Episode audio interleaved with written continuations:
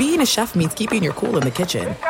And with Resy Priority Notify and Global Dining Access through my Amex Platinum card, Right this way. it's nice to try someone else's food for a change. That's the powerful backing of American Express. Terms apply. Learn more at americanexpress.com slash with Amex. At Bet365, we don't do ordinary. We believe that every sport should be epic. Every home run, every hit, every inning, every play. From the moments that are legendary to the ones that fly under the radar. Whether it's a walk-off grand slam or a base hit to center field. Whatever the sport, whatever the moment. It's never ordinary at Bet365. 21 plus only must be present in Ohio. If you or someone you know has a gambling problem and wants help, call 1-800-GAMBLER.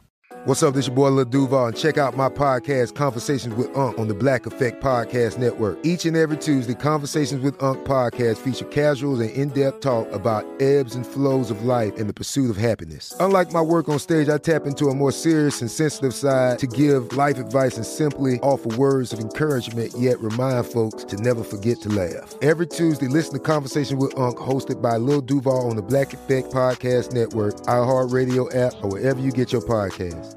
Presented by AT&T. Connecting changes everything. From BBC Radio 4, Britain's biggest paranormal podcast is going on a road trip.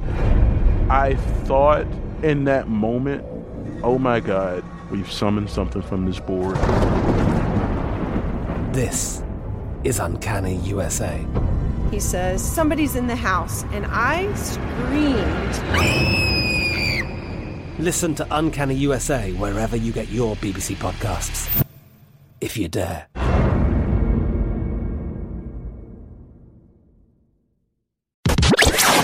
Listening to Fox Sports Radio. Radio. All right, one game seven going on right now, another later tonight, and we think that the Lakers have a new coach. The NBA just not settling down on this Mother's Day, Nick. It's here, there, and everywhere. By the way, happy Mother's Day to the moms out there. NBA all the way through this afternoon, Nick. Should be a great day. NBA getting a lot of husbands in trouble, though. You know, they, they, a lot of husbands had to do their Mother's Day festivities before these Game Seven starts, and that's that's that sounds like a problem to me. That sounds like a potential domestic issue to me. Lots of sighs of relief, though, on Friday night, considering we could have had three oh, game Oh, man. sevens, but instead the Warriors close out the Rockets in six. That triple header would have really been something. It would have been a problem. I was. I was thinking about you though on Friday night because you and I have had. I mean, we've just been. We, we have been blessed by the sports gods to every single show we've had during this time slot on Sundays. We've had incredible things going on, uh, whether it's in the NCAA tournament, Tiger winning the Masters, whatever. I thought this is, I, I thought for sure Houston was going to win and it was going to be game seven, Rockets, Warriors, like right during our show. But Steph Curry had other plans than, than thinking about Byron Ball. I've got I've got something to admit, guys, as well as I had looked ahead to see what could fall on this Sunday, depending how things came out. And as I saw during the week, I saw that Saturday had nothing on it, nothing on it. In, in fact, I just got a schedule alert. In two hours, we've got a game seven Raptors and Sixers. But I said, okay, Saturday, nothing's going on. And uh, so I was talking with my wife, and I said, you know what, honey, whatever you want to do Saturday. Yes. Because that there was no game that I said that, hey, I've got to watch or this game. Like I've already told her that unfortunately our nephew has a, an eighth grade graduation on Thursday, May 30th. Well, that's game one of the NBA Finals. Yep, not happening. Yeah, and I said, listen, I'm just going to put this out there right now. Even if the if the Bucks aren't in it, it's still game one of the NBA Finals. That is something that's going to be tough. Plus, I said, I'm like, hey, it's eighth grade. You know, we'll go to the high school one, right? That's that's the one that we'll on, cash great, in come on. You know, I Yeah. mean, what's what's the big deal there? So I- that's how, that's how I tried to lay things out. That at is smart on this though. weekend. I, I, I'm with you. I because I'm with you. I, when I realized yesterday, I was like, wait a minute, there is no everything's on Sunday. Okay, I was I, you know, my wife is one. Let's watch a movie when we put the, you know, we got a three year old. Let's just, and I finally was like, hey baby, any movie you want. Literally, I don't care. We can watch The Notebook, and I like let's watch The Notebook right now. I've been all in on these playoffs. This uh, I'll give you three hours, and we can do whatever you want. You got to think. You got to you got to plan ahead and look at that NBA schedule. It's all know? it's all about you. You know, you're you're the mother to our beautiful Right, daughter. right. It's uh, you know, this is all about you, babe. I know I'm not I know I'm not totally there on Sunday, but I want to make sure that you have your day. That is yeah. That's, that- this this is true. That This is that is heads up. I, I, I do want to touch on quickly Portland and Denver, and we'll dive into to Raptors and Sixers and, and also the Lakers situation. But this Nuggets Blazers game, if you missed David Gascon's update telling you about the rough start for Damian Lillard, one of 10 from the floor, started out 0 of 6 and that's where Denver kind of got this cushion. And and I'm looking at it, Nick, is saying, you know, Damian Lillard's got a lot of a lot of praise throughout the playoffs, and I think that there are times when he gets lost a bit in the Western Conference guard shuffle. No doubt. yeah, because of because of the great guard play that you have with Harden and Curry and Thompson and Westbrook. That sometimes Lillard ends up being the odd man out. But I will say this about Damian Lillard: if he isn't giving you offense you're in trouble because there isn't there isn't like a trade where he picks it up on the defensive end or it's an even like when when he goes off for 37 points or 40 points not saying he's giving up 30 but you're just that's where he wins he doesn't there's no way for him to win in other areas when you start out 0 for 6 and and are 1 for 10 from the floor Agree. I, I think that's the one thing about Lillard that while he's great, and I, I it is it's it's been cool to see him kind of get his due during uh during the the the the magical first round series against OKC. He mm-hmm. is a guy that if he's not scoring, his game falls off, and I think that's the, that's honestly the separator for me at times of if your if your fastball, for lack of a better term, isn't going, do you still impact winning or losing? And that is that is where I still feel like Steph can impact winning or losing. I mean, I think he's a guy that can uh, first of all he attracts so much attention. I think he's a better passer than Lillard. Um, I think the way they use Steph and he runs off screens can create opportunities for other guys. Uh, Lillard's a little more ball dominant in that regard. So there, there's no question. I thought e- early on in the game it was like, boy, when he was missing shots, it it really was like, what does Lillard really bring to the table here? But at the same time, and as Portland's kind of climbed back into this thing, you, you get the sense that uh, it's at some point Lillard's going to get on on a on a roll, and they've been shooting it terrible. What are they? One for 17 from three in this game, and Jokic was good early, and you just wonder how that uh, the pendulum of, of pressure is going to kind of mount here if Denver relinquishes that 17 point lead and it gets all the way back to a tie game. Jamal Murray, who's uh, I, I think that this is really his coming out party for for what he has done. Started out uh, d- doing a bit of everything in this game, and now just two of nine from the floor, so you don't have that efficiency. You mentioned the one three for the Blazers. Nuggets have just hit two, Right. And uh, Jokic has both of those, but it's now a seven point game midway through the third quarter, and and for as much as I, you want to build up this game seven. Realistically, would there be anybody picking one of these teams in the next round? No, I think that's the weird thing about. I think that was the, kind of the interesting nature of the Rockets Warriors series was everybody kind of felt like that was. You could either say it was the Western Conference Finals at minimum, and for some people they thought that was the NBA Finals. But I think Milwaukee has proven to, that they've shown some people that you know they are forced to be reckoned with. But that you're right. I mean, I think people can get excited about the the competitive nature of like this series between Denver and Portland. Every game's been good, but nobody's going to pick the it. Whoever whoever is going to go take on Golden State, even without Durant, if depending on when he comes back, I think Golden State's going to dust both these teams. And and no disrespect to the Rockets because it's not meant to be that way. However, if the Rockets end up winning that series, I think we are having conversations of maybe Portland's got a chance against Houston. Maybe Denver can do something against Houston, but against this Golden State team that just seemed to be the Golden State team of old on Friday night, I think it's going to be very difficult for one of these teams to advance past the Western Conference Finals.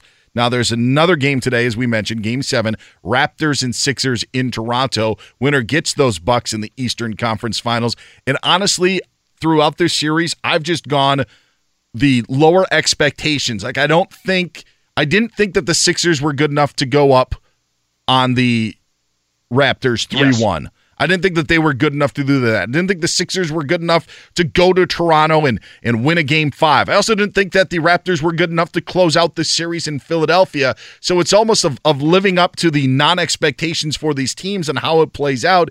And now with so much on the line in this series and in this game seven, Nick, I'm trying to find the biggest warts of these teams to really show how one team is not going to win this series as opposed to what team's going to go out and get it. And so I'm almost looking at it in a negative way of what team is going to fail to live up to expectations. right. It's kind of negative, think, but no, I, no, but you, I, I- I think you're right. I mean, I think both these teams are flawed in, in a handful of ways, either with how they're structured or uh, with with certain holes in their roster. I look at this game and I think. You know, but by the time a game, game seven gets here, there's not any like new wrinkle or new uh, guy that hasn't played off the bench. You know, like by now your your cards are all on the table and it is what it is. So oftentimes it comes down to your emotional and tangible makeup, and then which superstar is going to shine the brightest. And for both those things, I think I lean Toronto. I mean, I know they're at home and I know they're favored, so it's not like I'm I'm really going out on a limb here and saying I like Toronto tonight. But to me, Embiid, Jimmy Butler, really emotional, uh, volatile, co- combustible guys. Kawhi is steady and cool and calm, and then Kawhi's the best player on the floor. I mean, I'm get I'll get the best player in the series, the best player on the floor at home, and a better emotional makeup. I like the Raptors, and it wouldn't surprise me if the Raptors win by you know double digits. Yeah, along along those lines, I look at the the big four of the Philadelphia 76ers as each of them looking at this moment as their moment. No doubt. Great where, point. Where like Ben Simmons is saying, All right, now's my time to shine. We've got a development in, in Denver, by the way. CJ McCollum is on the floor, not to interrupt my point, but 535 to go, and he is holding his knee. So this could be this Uh-oh. could be something. And and it almost Nick, it, it, it almost looked like a Charlie horse situation where maybe he was, oh, excuse me, I apologize. It was Rodney Hood. I apologize. Okay. I saw the single digit and I saw the curve, but I saw the curve of the five. It's Rodney Hood on the floor, but something to at least watch because he's been. He's been important. Yeah, he man. has He's been. been. important. But back, but to your point though, because we'll keep an eye. You made you make a great point though on the the the fact that right now I think if you went into the locker room and asked Simmons, Embiid, Butler, heck, even Tobias Harris, or like, hey, who who's the man? Who's going to Yep. lead the charge? They'd all say me, me, and I uh, that's a that's. That's not the greatest and great. Like you want, comp- there's a difference between everybody being confident and everybody thinking they're the captain. You know? Mm-hmm. Yeah, absolutely. When you look at the what's happened over the last three days, it's been well, Ben Simmons is actually the focal point of this team. That it, it, you can't count on Embiid because of his health. That mm-hmm. look at what Ben Simmons did in Game Six. Well, now Ben Simmons is thinking, "All right, I'm the guy." Well, Jimmy Butler's got impending free agency. Guess what? Here's my chance to show. Guess what? Tobias Harris, impending free agency. Now's my time to show. And then you have Joel Embiid, who actually is the best player on that team, probably saying, All right, this is my team. This is my show. Let me do my thing. I think that's the issue with the Sixers today of can you play as a team when you need it the most instead of each of these guys trying to step up in clutch situations. Don't you think all those guys are going to be shot hunting early? Like the first time Butler gets it, it's going up. The first time Embiid gets it, it's going up. You know what? Like oftentimes, you, know, you, you want your star and your stars to be aggressive early, but th- but again, there's a fine line between being a, a selfish and being aggressive. And I, I just fear that a lot of those guys are going to lean the, to the selfish side of the spectrum uh, early on in that game. Where whereas if you asked everyone in that Toronto locker room who's the man, they're Oh, it's Noah. all saying Kawhi. And- Absolutely. And, I think that stuff matters in basketball. I really do. And your initial thoughts on Frank Vogel likely being the head coach of the Lakers? God. how, how about that? I mean, geez. I- I- Seriously? I, in 30 minutes or so, we're gonna do a uh, we're gonna do a game about Frank Vogel. Okay. it's called Let's Be Frank. Okay. and we're gonna put you to the test. Oh, boy. I will just put it that way. Oh, boy. But Frank Vogel, we think likely to be the head coach of the Lakers, as you may have heard Steve Hartman and Dante Jones on Fox Sports Radio earlier talk about. Hey, nothing has been announced just yet, and you wouldn't put it past the Lakers for for maybe this thing to to fall through. But, At but this point, I really wouldn't put it past him. I really, Right. seriously, I really wouldn't put it past him. You've got to you got to be prepared for all situations. Find Nick on Twitter at Nick Bahe. I'm at Dan Beyer on Fox. It is Fox Sports Sunday. You can always listen to us on the iHeartRadio app and FoxSportsRadio.com. And if you miss our show, don't worry. That's where you can also find the podcast, and you can hear any one of our great shows here on Fox Sports Radio. So, are you sick of the Golden State Warriors yet? Some of you are, and there's good reason. We'll tell you why next here on Fox Sports Sunday. At Farmers Insurance, we know every windshield collision has a unique sound beetle, bird poop, drone. Seen it, covered it. Talk to farmers. We are farmers. Bum, bum, bum, bum, bum, bum. Underwritten by Farmers Truck Fire Insurance Exchanges and Affiliates. Products not available in every state. Fox Sports Sunday. He's Nick Bahe. I'm Dan Beyer. 225 left in the third. Denver's got a six point lead on Portland in the Western Conference semifinal game seven matchup in the Mile High City. If you just tuned in, Rodney Hood of Portland had to leave a couple of minutes ago with an apparent knee injury. Uh, not likely to return to this game. Portland, though, right now down six with just a little over two minutes to go in the third quarter. We are coming to you live from the Geico Fox Sports Radio studios. 15 minutes could save you 15% or more on car insurance. Visit geico.com for a free rate quote. The other game, seven, comes up at 7 o'clock Eastern Time. It's the Raptors and Sixers.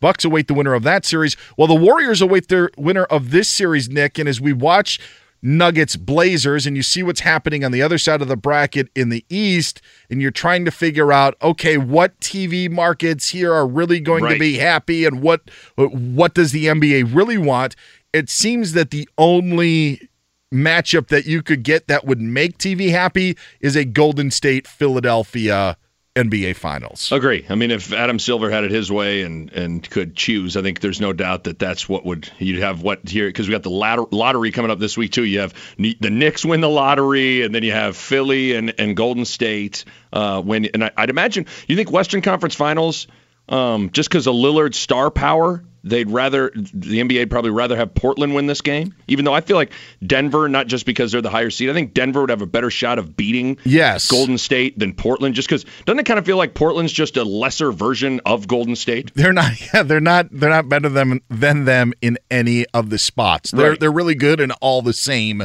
places. But you would give the edge if you had the side by side report card that you see so often on Sunday uh, NFL programs and pregame shows. Quarterbacks, running backs, every check mark would be in the Warriors Yes, column. and and then the the Jokic factor. I mean, he he's if there is one area that you could maybe try to exploit. Golden State. I mean, Jokic is a he's a tough matchup for everyone, but even for Golden State, be be challenging. I mean, you're going to play small ball and put Draymond on Jokic. Like that seems like that's a maybe a difficult matchup for Draymond if if Jokic is going to take him down low. I mean, just you, you're going to play Looney on him. I don't know if I think he could drag him away from the hoop. So you think about uh, the the future matchups here. It could be interesting if Denver wins. Denver to, uh, fell. I should put it this way: the Warriors took three or four from Denver in the regular season, and then they took. Uh, they split with Portland. They went two and two, but again, it's regular season. Right, it's tough to against tell. yeah, what's what's going on in the playoffs, and this this possible NBA Finals matchup of what the NBA wanted kind of got me thinking to the simple fact of all right, the NBA seems to have its its cards stacked against them. But if you go back 20 years, and then 21 years to be exact, the highest rated NBA finals were the 1998 NBA finals with the Bulls and Utah Jazz. And that was Jordan's final run, one that was number six for them, where they end up beating the Jazz in six games. But Nick, when you look back at that series, and I look back at the Super Bowl and we have Patriots fatigue, like we're like, oh, the Patriots are in it again. I've actually had Warriors fatigue for a while where I, I didn't want Cavs Warriors. At least that's a little different this time around. We're not going to get that for the fifth straight year. But I'm I, I've had enough of of the Golden State Warriors, and and I'm not one of those guys that says, "All right, let's respect the greatness." That's what that's what we do 20 years from now. Like we respect what the Bulls did now 20 years ago, but back then couldn't stand the Bulls. So right now, I've just I've had enough of the Warriors. But I look back at that series. Utah was a, a a great team with Malone and uh, it was Stockton and Malone, but you've got a market that wasn't that big. The Bulls had been there six out of the previous eight years. Like that, for some reason, I can't understand exactly why that would be such a draw 20 years ago when we are having fatigue on the Warriors and teams like the Patriots now because of how often they are in that spot. Yeah, I think. I mean, as I try to psychoanalyze this thing, I think. I think the first thing is I think we're a, and maybe this is not true, but it feels this way to me. I think we're a we're a more negative society nowadays. We're just we're a little bit more. Uh, we we really tend to hate more. Um, so I think maybe that's that's a thing. But then then to me, there's there are three things to try and explain the the the 98 um, you know ratings record and then the Patriots as well. I think number one, it, it- I think a lot of people felt like this was it for the Chicago Bulls. I think it kind of you could kind of feel like heading into it like this was going to be the last time you were going to see that team in its kind of current form. So you knew Sure. that was it. Number two, there's the Jordan factor that's hard to even quantify. I mean, I think he had a magnetic pull. Speaking of Mother's Day, I mean, my mom really wasn't an NBA fan or a basketball fan, but she she tuned in all the time to watch Jordan when he was rolling. And then I think to to to, to lump in the the Patriots and the Warriors. Tell me what you think of this, Dan. I think I think to some people, now I think some of this is ridiculous, but to some people, there there's a decent portion of, of sports fans that feel like both have cheated. The Hmm. Patriots with Spygate and Deflategate, and the Warriors by getting Kevin Durant. Almost like it's almost like watching a millionaire win the Powerball. Sure. You know, and Sure. so I, I think I think there's the element of of uh, cheater that that permeates throughout a lot of sports fans now that have them sick of the Patriots and Warriors. Yeah, and then there there there could be a parallel to even when Bonds was breaking Hank Aaron's mark of how many people actually felt that it was legit. Maybe it was different when it, it was different when McGwire and Sosa are going after it because you weren't thinking about it at that time. But then you know when Bonds does the single season, maybe it's a little bit more so. Uh, but then on the career thing, you're like, okay, how are we going to look back on this? That you would say, all right, are we really going to consider the uh, Patriots, the the true great teams for yeah for the the shenanigans that they may have pulled or the right, right the or wrong. I think there's a lot Durant. of people that, that Yeah. call them cheaters. You I- know, I, also think this is that we've seen them lose. Like if the Warriors would have beaten the Cavs in 2016, maybe we are still looking them at them as being invincible. Where the Patriots yeah. have lost. You know they've they've lost a bunch of Super Bowls They for as many times have. as they've been there. You know, just one uh, Super Bowl fifty two, and and to see that, I thought maybe the Bulls' invincibility, the Jordan factor is is hard to probably quantify, yeah, that's you know? probably it as well. Is because when he retired the first time, we were caught off guard, Mm-hmm. and now you think, all right, this is probably it. Well, I'm not going to miss it because I, this is last time we didn't know if he was going to step away, and then when he comes back, it's a bigger deal. But yeah, the Jordan factor probably uh, above it all. I do also think this that people felt that the Jazz were a capable and a competent team enough so that they could maybe beat the Bulls. yes, And and I don't know in the Cavs series outside of 2016 whether it be the Cavs' fault or not because of injuries or just team makeup of that they were really going to challenge them. But I I think agree. That, that that there was at least the hey, if somebody's going to knock off the Bulls, it's going to be Mailman and Stockton. Yeah, I mean, I think okay. So you go through it. So 2015, remember, uh, you know, Kevin Love was hurt. Mm-hmm. Uh, Kyrie gets hurt in Game One. I mean, you're having Dellavedova out there, and all, you, I mean, that thing was over, right? Yes, you know, I mean, yeah. then 2016, we all know what happened. The incredible series, um, and then then after that, it was KD. So you kind of feel like, eesh. I mean, if they couldn't, if they couldn't beat this team with with without KD, now they have KD. It felt like there was no chance. Do you think there's something to Dan? People just thinking about the Warriors. Some people get turned off by their style. You hear a lot of old school fans, um, which I mean, it's a, listen. I think it's a, the NBA's a, a, from a demo standpoint skews a little younger. But I think I still think there's some people that are fighting the three point revolution a little bit, and maybe Klay and Steph and how they play rubs people the wrong way. Yeah, I, I, I, I, I think that's legit. I don't know how big it is. Yeah. I thought maybe I thought to myself, well, maybe it's maybe it's the the the junk that Draymond pulls. Sure. And then I remember the Bulls had Dennis Rodman. Yeah. So Yeah. like that, like that Right, trumped nope, that yeah. about by five. So Mhm. that that couldn't have been brought in. I, I think that there's I think that there's a little bit of everything. But what is what is just so surprising to me is now we look at it as a, a negative of oh gosh the warriors are back in instead of all right who's got the chance to knock off the bulls now? I know the jazz didn't do it in 97 but 98 is the time. Like how does how does salt lake a, a team from salt lake city pull a rating like that? And i think it's it's it's what we thought of the Jazz, it's what we thought of Jordan, and I think it's what we thought of the Bulls. I really think that the unbeaten part of it is if the Bulls were going to go down, this was going to be it. Whereas for the Warriors, we've already seen them go down, and this may be it. But at least with the Bulls, when they left to Nick, there was going to be an end for sure because Jackson was gone and Jordan was gone. Yep. If Durant leaves, you still have Steph Curry and Klay Thompson, right? So that's so they're not going to go away. This Bulls team was going to go away. I think too, and I can only speak for myself on this. I think uh, the the factor of adding Durant and then who Durant is. Like very uh, very thin skinned. Um, I, for me, he's a guy that I think uh, I think rubs a lot of people the wrong way not only with uh, with the move of of joining the you know a 73 win Warrior team, but also with kind of just his uh, his his personality at times throughout this whole Mm-hmm. process. I think it was the I think it's just like I think so. It's what I'm saying is it's not only I, I it's not only the fact that they added Durant, it's who Durant kind of is and the circumstances around that.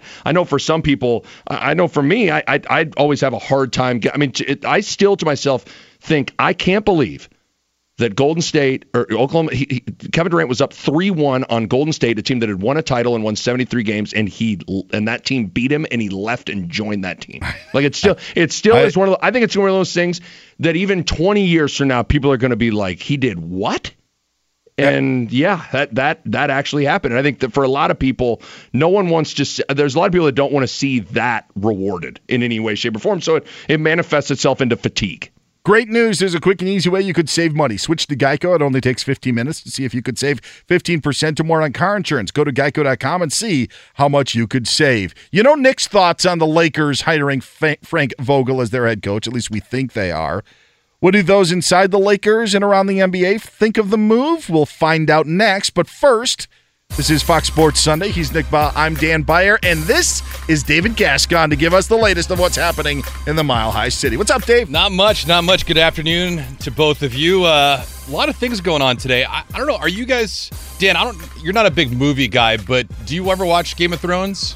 Uh, I can say now, yes, because true story.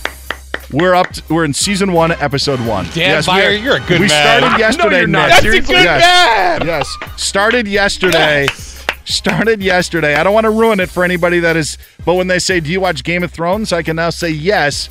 But we are we are in season one through episode one. I love it. Wow. That's good. Hilarious. How about you, Nick? I am I'm all the way caught up, baby. I am I'm ready for the final two episodes here, starting with the with tonight. All right. Well, Dan, I'm not going to spoil anything for you, but I will say this: uh, Aaron Rodgers makes a cameo appearance tonight in Game of Thrones. So that's something you can definitely look forward to tonight once you get to the to the final right. season. I'll look for Brett Favre in season one, Oh, so man. I'll see if Giannis, You know what? It might be- Giannis and Jon Snow going at it or Be something careful like with that. Favre.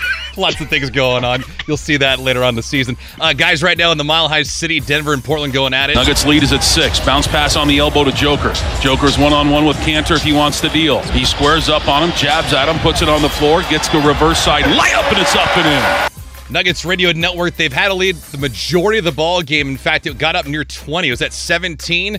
Portland has just taken their second lead of the ball game. They lead 74 to 72, start of the fourth quarter in Denver. This is despite the fact Damian Lillard has done nearly nothing. Seven points, one of 12 from outside, 0 of 6 from downtown, but CJ McCollum is doing his thing. 13 of 22 from outside, 29 points.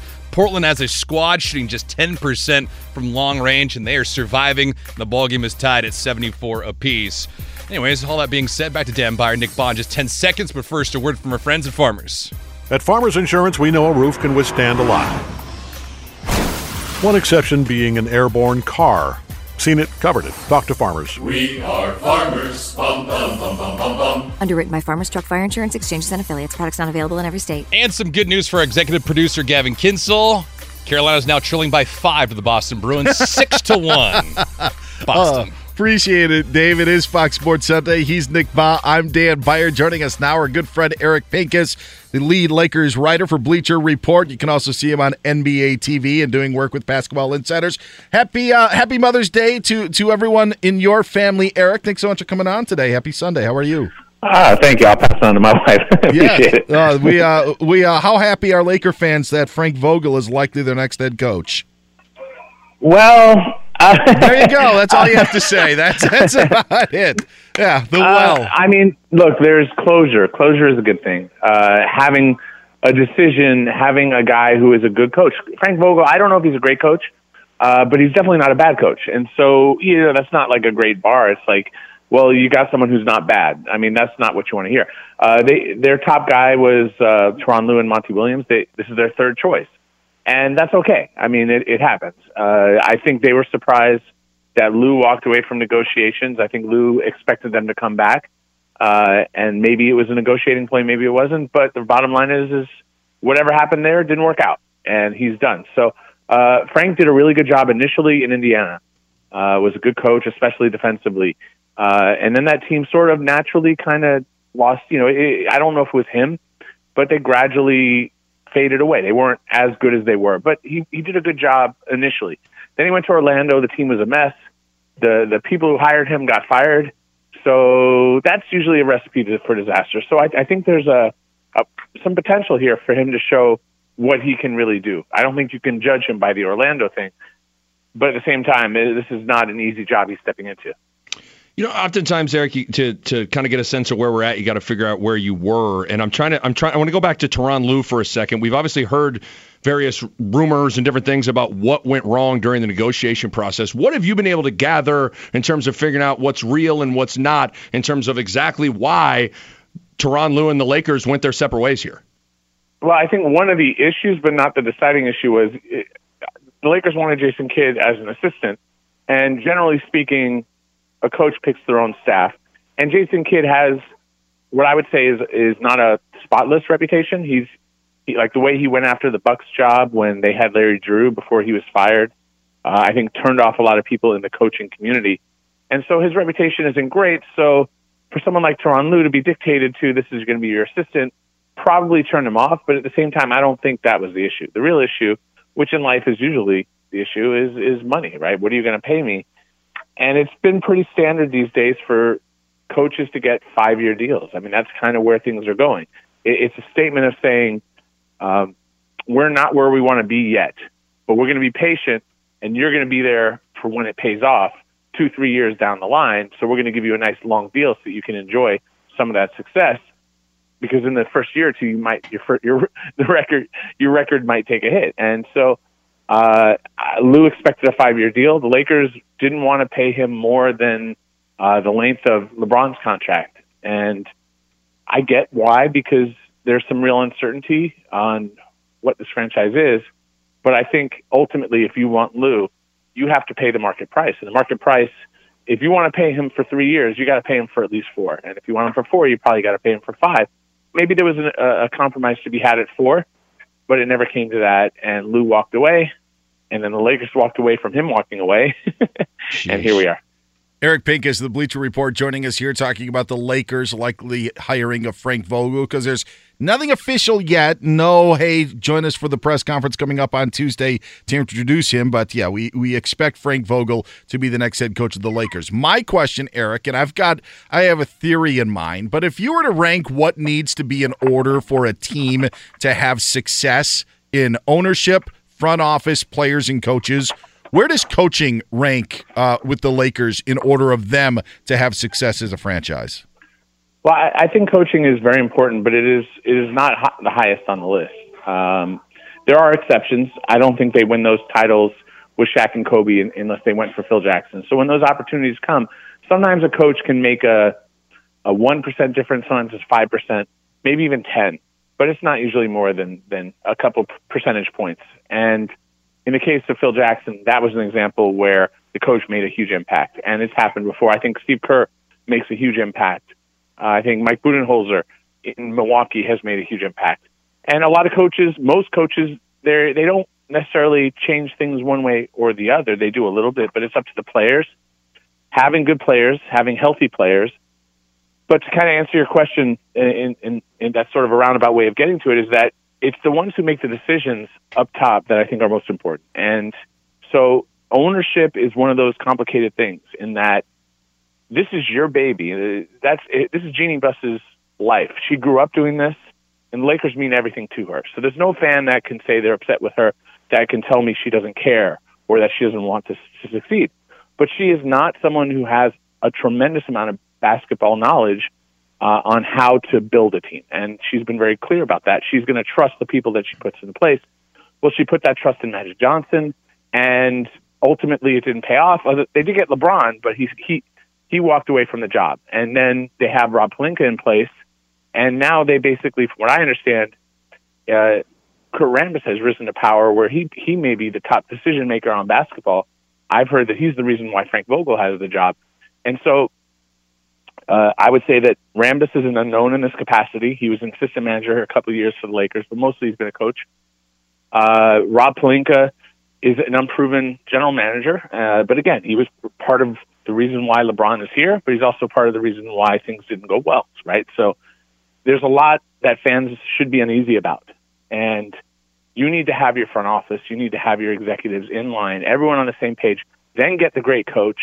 But all that doesn't matter if you don't have the players, and then it doesn't matter if you have the players if they're not healthy. Everything has to work. And that's why it's been really such a miracle that the Warriors have been so good for so long now. Eric, you, you bring up the importance of obviously having the, the players and, and all that, that goes along with that. So I, I got to pick your brain here.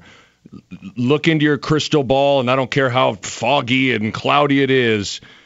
July 1st, what what do you think happens? Give me give me your read on on what free agent you see as as being a guy that is realistic for LA. Well, this is a great test, and it's a test in two different markets, uh, Los Angeles and New York. Uh, you have the Lakers, you have the Knicks, and you could argue that for the most part, the Knicks and the Lakers have not done a really good job of executing a vision of, of what a basketball team should be at this point. And that, you know, Lakers have done, have done some great things through the years. Right now, that that doesn't that's not who they are right now. As, as they with Magic stepping down, et cetera. And the Nets have done a great job, and the Clippers have done a great job, really doing things the right way. Uh, great coaching, great front office, doing a good job with player evaluation, and really flexing their muscles, which is great. Uh, it's good for the league. But the question then this summer that will be answered in July is does that it matters to me it matters to you it matters to certain people and we like to talk about who runs you know it's a good franchise it's a bad franchise whatever but does it matter to someone like Kawhi Leonard or Kyrie Irving what matters to us right like mm-hmm. okay the Clippers yeah great they're well run but there still is a 10 to 1 fan ratio in LA at least Laker fan to Clipper fans, and you look at the, just the ratings. The Lakers at their bottom are higher than the Clippers were at their at their top with Chris Paul and Blake Griffin, right? So, I think someone like Kawhi Leonard, Kyrie Irving, I think those are the two most likely. It's reasonably possible Lakers get one of those two guys. Uh, we still know what's going to happen with Anthony Davis in New Orleans, and there's a chance that the Lakers could be in on that trade. Now, that, we don't know what David Griffin in New Orleans wants for Anthony Davis, but all of this drama, all of this nonsense, Magic stepping down, Luke being fired, the whole they may end up with two or three stars in July and may have a tremendous season, and all of this will be forgotten, and people will be looking at Kurt Rambis and Rob Pelinka and saying, "Wow, these guys, we really underestimated them." We don't know. Of course, they may get nobody, and then everyone continues to say these guys don't know what they're doing, and it's really decisions made by millionaires who can't really make a wrong decision, right? If Kyrie Irving, wherever he goes, he's going to be successful. Wherever Kawhi he's going to get paid. Kawhi Leonard, where they're going to compete. They're going to be a good team wherever he goes. So I'm really fascinated to see how this all pans out come July. The lead Lakers writer for the Bleacher Report and see him on NBA TV. Also doing work for Basketball Insiders. Find him on Twitter at Eric Pincus. Eric, we appreciate the time and uh, enjoy the rest of these playoffs and whatever Laker land has to offer. We appreciate it. All right, thanks for having me. Happy birthday, happy Mother's Day to all the mothers. very, very kind of you. Thank you, Eric. Passing it along to moms everywhere. My mom, your mom. Uh, everyone's mom. We appreciate that on this Mother's Day. Want to let you know that today's show is coming to you live from the Geico Fox Sports Radio studios. It's easy to save 15% or more on car insurance with Geico. Go to geico.com or call 800 947 Auto. The only hard part, figuring out which way is easier. Denver right now, five point lead on the Nuggets, under seven minutes to go. Should be an interesting one. He's Nick Bahe. I'm Dan Beyer. This is Fox Sports Sunday. How well do you know the possible new head coach of the Lakers? Well, we put Nick to the test Uh-oh. next year. Yes, on Fox Sports Sunday. This is it. We've got an Amex Platinum Pro on our hands, ladies and gentlemen. We haven't seen anyone relax like this before in the Centurion Lounge. is he connecting to complimentary Wi Fi? Oh, my! Look at that! He is! and you will not believe where he's going next. The Amex dedicated card member entrance for the win. Unbelievable. When you get travel perks with Amex Platinum, you're part of the action. That's the powerful backing of American Express. Terms apply. Learn more at americanexpress.com slash with Amex. At Bet365, we don't do ordinary. We believe that every sport should be epic. Every home run, every hit, every inning, every play. From the moments that are legendary to the ones that fly under the radar. See for yourself when you sign up today and get $150 in bonus bets when you bet just $5. Whatever the sport, whatever the moment, it's never ordinary at Bet365. 21 plus only must be present in Ohio. If you or someone you know has a gambling problem and wants help, call 1-800-GAMBLER. Terms and conditions apply. I'm Katya Adler, host of The Global Story. Over the last 25 years, I've covered conflicts in the Middle East, political and economic crises in Europe, drug cartels in Mexico. Now I'm covering the stories behind the news all over the world in conversation with those who break it.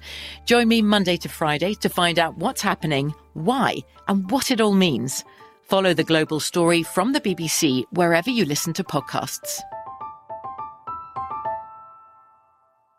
Xfinity has free premium networks for everyone this month, no matter what kind of entertainment you love. Addicted to true crime? Catch killer cases and more spine-tingling shows on A&E Crime Central. Crave adventure? Explore Asian action movies on Hi-YAH. Searching for something extreme? Check out skating, snowboarding, and more on Fuel TV Plus, the global home of action sports. And find crowd-pleasing bops on iHeartRadio's Hit Nation playlist. There's new free shows and movies to love every week. Say free this week in your Xfinity voice remote. At Farmers Insurance, we know the sound of a perfect hot air balloon landing and a less than perfect one. Seen it, covered it. Talk to Farmers. We are farmers. Bum, bum, bum, bum, bum, bum. Underwritten by Farmers Truck Fire Insurance Exchanges and Affiliates. Products not available in every state. Fox Sports Sunday. He's Nick Bahe. I'm Dan Beyer. Before we get to Let's Be Frank, I want to give you an update. Blazers up on the Nuggets, 87 83, Nick, with four and a half to go in this game. Portland erasing that early deficit. Almost seems like the Nuggets in situations now panicking, taking fadeaway shots, rush shots. Portland holding on to a four point edge. Well, it goes to show you a little bit like Friday night game six Warriors Rockets that it's maybe a bad sign if the, you know that game was tied at half, uh, Warriors Rockets, and Steph hadn't scored scored. And mm-hmm. today, the the Blazers were able to go on a I think a 17 to 9 run to end the first half and Lillard was playing really bad in the first half and so they were only down like 8 or 9 points at half and that was maybe you know if you're looking for trends or there's some things that are are maybe going to be coming down the pike that's probably not good and it just felt like it was a matter of time before before Portland if they if they could ever get it to where it was tied that the that that the pressure would totally mount on Denver having relinquished that lead, and it just it feels like Denver's playing tight right now, really really tight. Jamal Murray, three of 17 from the floor Ooh. in this game seven. It's, McCollum's been the best player on the floor. Yeah, he has been. He's got 31 points right now for Portland. They also got some help with Evan Turner coming off the bench with yeah, 10. Well. Told you about Rodney Hood uh, with his knee injury. No word on the severity of that, but Portland right now with that four point edge. We'll have an update with David Gascon at the top of the hour. But right now, yeah, new game, Nick. We're putting you into the test. I'm got a feeling I'm going to fail this test. I'm going to give you a couple of couple of tidbits on one uh, one Frank Vogel as okay. Frankie goes to Hollywood. Here we go. This is all I want to know. I'm going to give you some notes, and you all have right. to tell me if this actually happened to, to, Frank Vogel in his life. Okay. All right? Okay. Okay. Did Frank Vogel once call LeBron's Heat team the biggest flopping team in the league? Uh, well, I mean, I think he would have been. I'm going to say yes because things cross paths. The, the timeline crosses paths. I'll say yes. He sure did. Yes, yes he did. He did. Yes. I got fined fifteen thousand dollars for those comments totally as well. worth it, Frank. Totally worth it. Absolutely. so they'll have to mend those fences once they get together yeah, right. in L.A. Uh, did Frank Vogel have his own table at uh, St. Elmo Steakhouse in Indianapolis? Hmm. I don't think he. I'm gonna go. I'm gonna go. No. I'll go no. That's correct. That is correct. You know Frank Vogel uh, pretty well. He yeah, may. He I may have. So. He may have. I just don't know about it. And that's good enough here on Let's Be Frank. Nick Bahe, two for two here on Fox Sports Sunday. Did Frank Vogel play JV basketball at Kentucky? JV basketball at Kentucky. Does he? Is he old enough to where there would have been a junior for? How gonna, well do you know Frank Vogel? I, I'm going to say no, just because I'll say no. He doesn't. He's not that old. I'm going to say no. He did. Oh, yes, he what? did. He was a student manager, and in fact, Rick Pitino brought back the JV team. Really? And he did play JV hoops for the uh, Kentucky Wildcats. Wow. I- yes. Wow. Okay. Okay. Did uh, did Frank Vogel have a time where he was the running joke during Weekend Update on SNL? did that ever happen? Where Frank You know Vogel was the running joke? I am going to say because I, I I just want it to be true, so I'm going to say yes, it happened. Uh, it wasn't. That was Frank Stallone. Remember? Ah. Yes, yes, the old Norm Macdonald Frank Stallone bit. hey, did uh did Frank Vogel have to jump out of a window because his house was burning down? It sounds like a farmer's ad there. Uh, I'm going to say uh, uh, that's a, that's a pretty weird thing to make up. So I'm going to say he did. He did. Unfortunately, his home burned down when they were 17 years old. He and his mom, yeah, were in the house and uh, had to escape. Uh, finally, in these final 10 seconds, was Frank Vogel officially named the head coach of the Lakers? I'm going to say no. That is correct. We're still waiting on that. We're still waiting on that. You did pretty well. Not you bad. know Frank Vogel pretty well. Bad. All right. He's Nick Bahe. I'm Dan Beyer. This is Fox Sports Sunday. Portland with a four point edge on the Nuggets with three and a half to go. We dive into that and Sixers Raptors next here on Fox Sports Sunday. Giddy up down to the wire in game seven. 30 seconds left to go, and the Blazers and Nuggets are at a one point game.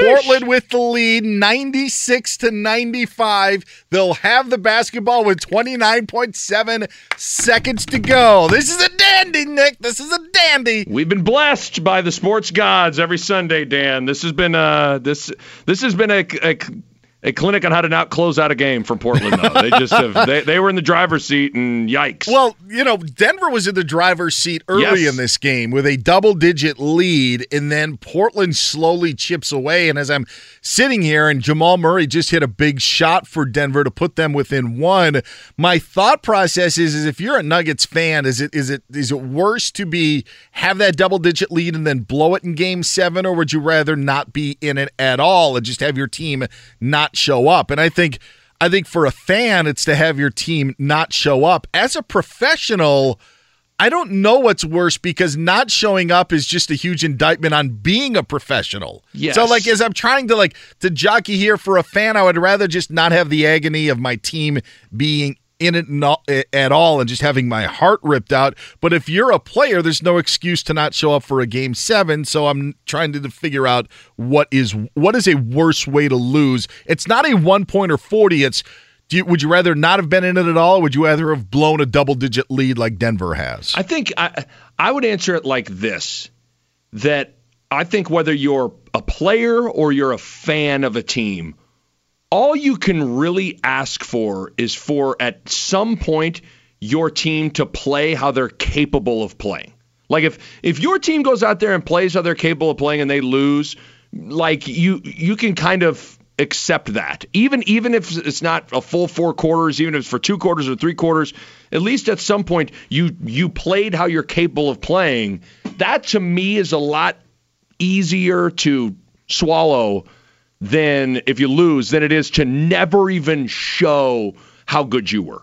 That, so so that's how I would say I'd rather I'd rather build a lead and lose it than to just get kind of rocked from the jump. We've seen Damian Lillard be a hero in these NBA playoffs, but he's got just 13 points today, and CJ McCollum's got 37 points as he just hit a jumper to put Portland up three. And that's Isn't that interesting to go to him? Yeah, yeah. They, they had the ball in his hands the entire possession. It wasn't like Damian Lillard standing out with Paul George right. in his face. This was Don't you think it's the right move the too? opposite. Oh yeah, absolutely. Not not only just because he made it, but I mean he's he's he's been a stud today. You know. I was actually going to pose the question to you because we know how good Lillard has been in late game situations with him being 3 of 17 from the floor. You know, do you dare put it in his hands? And if this was maybe 20, 25, 26, 27 other NBA teams, you would still put the ball in that guy's hands. But Portland is one of those rare exceptions where if CJ McCollum's got it going, you can do that sort of thing, which is exactly what Portland did. Yeah, and I think, and, and that's why sometimes it's hard to have blanket. Like people like to have blanket rules, like uh, like uh, just no matter what, you always do this. Well, sometimes you got to push the right buttons and adjust if the if the situation tells you to. And anybody that's watched the game today, Lillard just hasn't had it. Like he's just been. you know, his shots aren't even close. He doesn't appear to have a, have any rhythm at all, and McCollum has been feeling it. So. And I think how McCollum's built, like McCollum's good at creating his own shot. It also depends on the type of player you're then you're Robin, if you will, who you're going to there. Mm-hmm. Uh, and I think he's suited for it. Uh, so I, I thought it was I thought it was the right move. Terry Stotts. Um, shout out to Terry Stotts making the right move here. 11.4 seconds to go. Both teams have one timeout. Denver is up three in this situation. Jamal Murray just hasn't had his game, as we mentioned, four of 18. In fact, 0 for 4 from three point land. The only nugget to hit a three today has been Nikola Jokic. They are 2 of 18 from behind the arc. With game seven on the line, it's do you, do you test fate? Do you go for the quick bucket and then try to, you know, play free throws throughout the end? And Portland is actually going to the free throw line as they tried to inbound it to Jokic. He gets fouled with 11 seconds left in this game. So they were going for the quick two right away. Yeah, I think that's the, that's probably the way to go, especially with how, how you've been shooting it. You don't have anybody that's you know you don't have uh, you don't have McCollum or you don't have Steph, you don't have Klay, you don't have someone that you feel like it's a, a three is a good shot right now. So I, I'm I'm good with with the deuce. And they also have one timeout left, where Yes. if you foul and the both free throws are made, you can advance it to midcourt again. They're we're going to review something. Are they going to review that the foul occurred before the inbounds? I believe that is the case. We'll get word from uh, from the other room, but I think that's what they may be taking a look at because as Denver was trying to inbound it to Jokic, it looked like Curry Yeah. was got switched onto him and was kind of holding him in the middle of the lane. Yeah, so that could be a big question here on if the foul occurred before the inbounds play. If that's, I that would be a gutsy to make the call, but it would be the correct call in this situation because Denver would then be able to keep. Here's the thing. I think if I, I, I mean, if you're going off of when the when the ref blew the whistle and what it looked like, it had to have been prior to the to to the inbounds. Mm-hmm.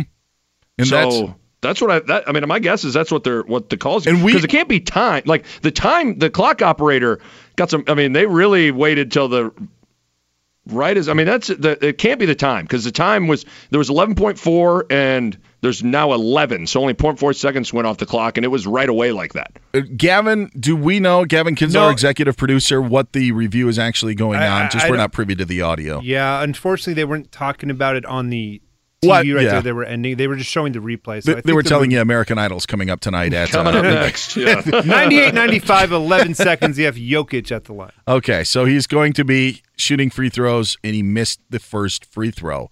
That's the that's the other part of this equation. Is you try to go extending the game, Portland commits the foul, and now you don't cash in on your free throws. Where even if he makes this, you foul Portland, they make two, and all of a sudden you're down four. So he does make it 98-96. Denver will press his Portland. Man, this is you know, Denver Denver missed the playoffs uh, just barely the last couple of seasons, and you're saying, "Oh, how close can they get?" I mean, to have this one now of being that close to the conference final, and this isn't. This team is they're still hanging their hats, Nick, on the Carmelo Anthony Western Conference Final trip with the Right. Denver Nuggets. Like that's this this isn't a this isn't a rich tradition No. of it's it's that playoff run and the Mutombo Nuggets upsetting the Sonics in the 1-8 series that are really seem to be the only true Denver Nuggets highlights that we can remember in playoff history. So this would be a tough one to swallow if you're Denver of having that double digit lead in the first half and now maybe giving it away to Portland. 11.4 seconds left Portland up 2. Yeah, I mean, I think with with Denver too. I mean, this is a golden opportunity. Also, I mean, you have home court. Uh, you're you're taking on a Portland team that you know. I mean, listen, Lillard's a good player, but it's not like Portland's a juggernaut or anything like that. You're not, you know, you you avoided Houston in the second round. You avoided Golden State in the second round. I mean, you couldn't have asked for more. And to get to where it's a game seven at home, and you had what was the, their biggest lead was 17, correct? I, th- I think Yes. they had a 17 point lead. Whew, this one that's uh, it's gonna be it's it's gonna be tough there.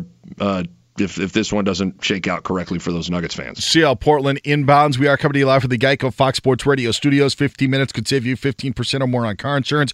Visit geico.com for a free rate quote. Coming up at 4 o'clock Eastern Time, so in less than an hour, it's the other game seven. This one in Toronto. Philadelphia taking on the Raptors, and an opportunity for the Raptors to really exercise a demon if they can close this series out and advance to the Eastern Conference Finals. Can't wait for that one. I mean, I, I cannot wait to see you know, you made the point of there's a there's a lot of guys right now in that Philly locker room that have their hand raised if someone asks who's the man. I think although you got three or four guys, you know, Simmons, Embiid, uh, Butler, all those guys think they're going to be the dude leading the charge. And so I wouldn't be surprised to see some guys shot hunting early. I just, I not only is Toronto at home, I just like the, I like the fact, I like Kawhi's mental makeup. I think the rest of the team's going to be a little bit more uh, cool and calm. Role players tend to play better at home. Uh, all those kinds of cliches, I think, all kind of are going to impact things. But should be interesting. Is the, you know the the one thing that we feel permeates greatly throughout uh, throughout every single one of these series is you feel like the future of the franchise is very much in doubt, you know, based Yeah. on this the the Both outcome of the game. Yeah, it's just what's going to happen with the Raptors? What's going to happen with the Sixers? We know that the Sixers were able to to uh, kind of exercise the demon of winning in Toronto earlier in the series in a game two, but they're just one in fifteen straight up in their last sixteen road games in Toronto. Yikes! So for them to step up and do it again twice in this series would be something. Keeping you up to date of what's happening with Portland and Denver. Evan Turner's going to the free throw line and shooting two free throws with eight seconds left to go. It's 99 96 as he makes the first. Evan Turner coming off the bench, providing uh, Portland. He's uh, been good here yeah. late. He he's been he's been pretty solid. 12 points for Evan Turner off the bench for Portland and playing 20 minutes in a Portland team that has three players logging 40 plus and McCollum, Lillard, and Enes Kanter. Also want to let you know, Hyun-Jin Ryu of the Dodgers has a no hitter right now through seven innings. So we're keeping our eye on that one as Evan Turner makes both free throws. And now it's going to be difficult for the Nuggets who trail by four with eight seconds left to go. We are eight seconds away from a Portland Golden State Western Conference final. Let me ask you a question, put you on the spot here. Mo- superstar most likely to stay at their current franchise. Kyrie, Kevin Durant, or Kawhi? Uh, let's see. I would say, I would say Kawhi. Okay. Because I, I I'm, I'm having a hard time getting a sense. He's so dang hard to read. That's you know. why. I- I- yes, I don't. know, I don't know. I don't think that the I, I just don't think that the Kyrie Celtics relationship can last. I'm not sure how much Boston wants it to last. Right.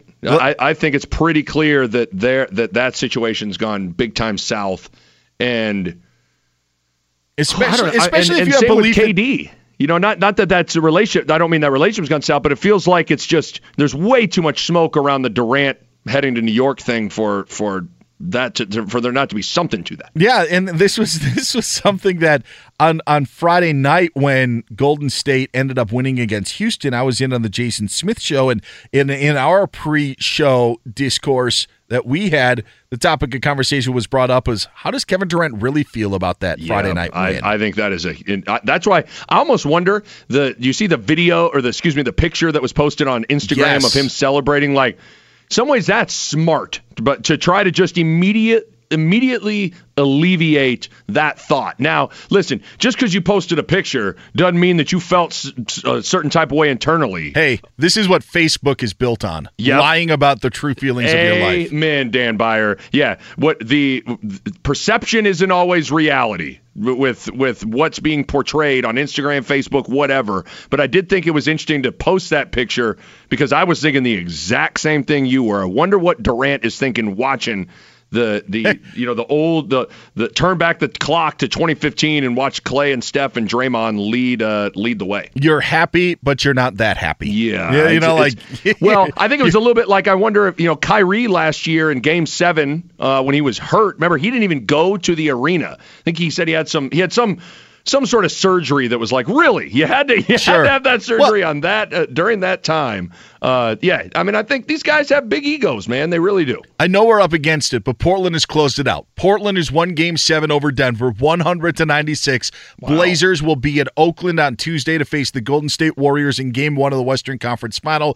Jokic launched up a three, was off the mark, and then Portland ran out the clock. So they come back from that 17 point first half deficit to win by four.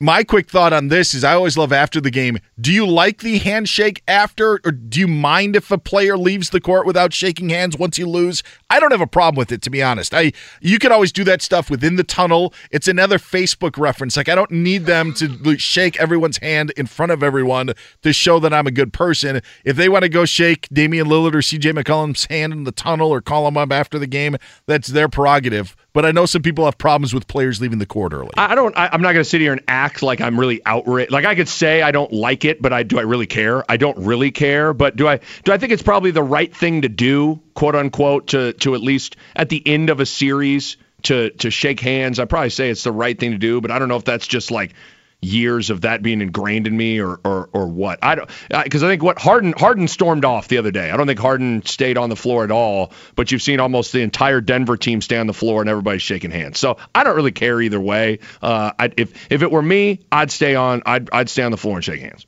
He's Nick Bahe. I'm Dan Beyer running into the locker room and pouting. No, but this is Fox Sports Sunday. How about McCollum, though, man? We got to give that dude some love later on. Stepping up to wow. the plate, Trailblazers top the Nuggets behind 37 from CJ McCollum. We are coming to you live from the Geico Fox Sports Radio studios. 15 minutes could save you 15% or more on car insurance. Visit geico.com for a free rate quote. Find Nick on Twitter at Nick Bahe. I'm at Dan Beyer on Fox. Coming up next, one rookie quarterback in the NFL is making quite an impression with his new team. We'll tell you who that is next here on Fox Sports Sunday. There's no distance too far for the perfect trip. Hi, checking in for. Or the perfect table. Hey, where are you? Coming! And when you get access to Resy Priority Notify with your Amex Platinum card. Hey, this looks amazing! I'm so glad you made it. And travel benefits at fine hotels and resorts booked through Amex Travel. It's worth the trip. That's the powerful backing of American Express. Terms apply. Learn more at americanexpress.com slash with Amex. At Bet365, we don't do ordinary. We believe that every sport should be epic. Every home run, every hit, every inning, every play. From the moments that are legendary to the ones that fly under the radar. Whether it's a walk-off grand slam or a base hit to center field. Whatever the sport, whatever the moment, it's never ordinary at Bet365. 21 plus only must be present in Ohio. If you or someone you know has a gambling problem and wants help, call 1-800-GAMBLER. I'm Katya Adler, host of The Global Story. Over the last 25 years, I've covered conflicts in the Middle East, political and economic crises in Europe, drug cartels in Mexico – now I'm covering the stories behind the news all over the world in conversation with those who break it. Join me Monday to Friday to find out what's happening, why, and what it all means. Follow the global story from the BBC wherever you listen to podcasts. Xfinity has free premium networks for everyone this month, no matter what kind of entertainment you love. Addicted to true crime? Catch killer cases and more spine-tingling shows on A&E Crime Central. Crave adventure? Explore Asian action movies on Hi-YAH. Searching for something extreme? Check out skating, snowboarding, and more on Fuel TV Plus, the global home of action sports. And find crowd-pleasing bops on iHeartRadio's Hit Nation playlist. There's new free shows and movies to love every week. Say free this week in your Xfinity voice remote. The game is over. At Farmers Insurance, we know every windshield collision has a unique sound. Beetle. Bird poop. Drone. Seen it, covered it. Talk to farmers. We are farmers. Bum, bum, bum, bum, bum, bum. Underwritten by Farmers Truck Fire Insurance Exchanges and Affiliates. Products not available in every state. Fox Sports Sunday. He's Nick Bahe. I'm Dan Beyer. Blazers advance to the Western Conference Finals with a win over the Nuggets, 100 to 96. Golden State will host Portland coming up on Tuesday. The Eastern Conference Finals start Wednesday in Milwaukee. Bucks still waiting to find out who they're going to play. Raptors and Sixers coming up at the top of the hour. Want to let you know, Nick and myself are coming to you live from the Geico Fox Sports Radio studios, where we are joined by our good friend covering the NFL for Fox Sports Radio, and you can hear him on Sirius XM NFL Radio. Alex Marvez joins us here on Fox. Hey, Alex, happy Sunday. How are you? I am doing just fine. Hopefully, a good Mother's Day for both of you. Obviously, a great Mother's Day for the Portland Trailblazers. Yes, it is. To the uh, Western Conference Finals. Very nice job by them. Not so much for the uh, Nuggets fans, but hey, they'll just have to they'll have to deal with it. I I think the last time we spoke, it was either last week or the week before.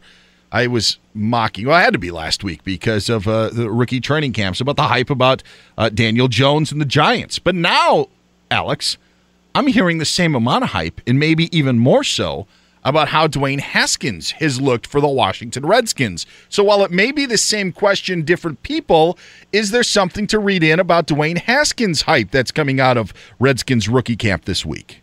Well, yeah, because I mean, the Giants' starting quarterback job, you know, at least in our to our knowledge, isn't open. Okay, now if Daniel Jones is all that in a bag of donuts, you know, in, in the preseason, and Eli Manning is terrible, and by the way, slim down Eli Manning. Mm. Good guys in a little bit better. Yeah, interesting how that works out, right? Yeah. But a guy who who showed up in a little bit better physical shape at this part of the off season, and that, don't, just don't take my word for it. That's actually from Mike Shula. But in this case, Jay Gruden saying, "Hey, we will have an open quarterback competition here for Dwayne Haskins," whereas the Giants haven't, you know, gone down that road. And of course, Kyler Murray already proclaimed the starter out in Arizona. So, you know, if Dwayne Haskins looks the part, I mean, he was, you know, throwing against air. I mean, sure. you know, in these mini camps. but uh, you know, that being said, though, you know, he he did a nice job. And you know, look, the question is this: How quickly can you fast track a quarterback with one year of college starting experience?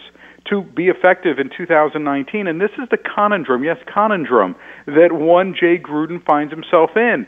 Dan Snyder has shown an inordinate amount of patience with Jay Gruden to get his first playoff victory in our nation's capital. And it wasn't Jay's fault that basically everybody on the roster got injured on the offensive side of the football in the second half of the season last year, and a six and two start uh, doesn't translate to a postseason appearance. So, you know, that being said, there's only so much time that Jay Gruden has. So, you know, the question is, does does Case Keenum short term give him a better chance to win some games, right, and and keep his gig?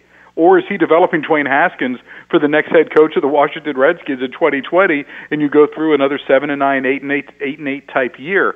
Tough deal, right? I will say this though: Terry McLaurin and Kelvin Harmon, two of the draft picks, the wide receiver draft picks by the Redskins, looking pretty darn good. In fact, uh, Dwayne Haskins already calling Kelvin Harmon baby Julio because of his size, and uh, you know, yeah, and, and you know, Jay Jay Gruden comparing him a little bit to Mohamed Sanu, and Kelvin was drafted around six out of NC State, six two, two twenty one big guys. So look, the Redskins they're going to be able to run the football. They have an outstanding offensive line. I, I mean, they're they're going to be an interesting team. By the way, Montez Sweat maybe the steal of the draft at 26. You pair him up uh, on the outside with with uh, you know Ryan Kerrigan, and you got a pretty nice looking pass rush duo. So let's not sleep on the Redskins, but.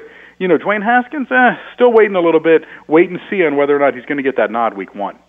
Alex, can you quantify the the value or the importance of the fact that Kyler Murray is going to have a guy in Cliff Kingsbury, that offense, the fact that he's comfortable with it, because oftentimes we see, you know, rookie quarterbacks that got to adjust to a couple of things. They got to adjust to the speed and the ability of these NFL defenses, and then for some, it's the playbook. I remember watching Hard Knocks, and Jared Goff couldn't get under center and, and get a snap. Like how much how much does it help Murray that he is going to be a little bit familiar with the playbook?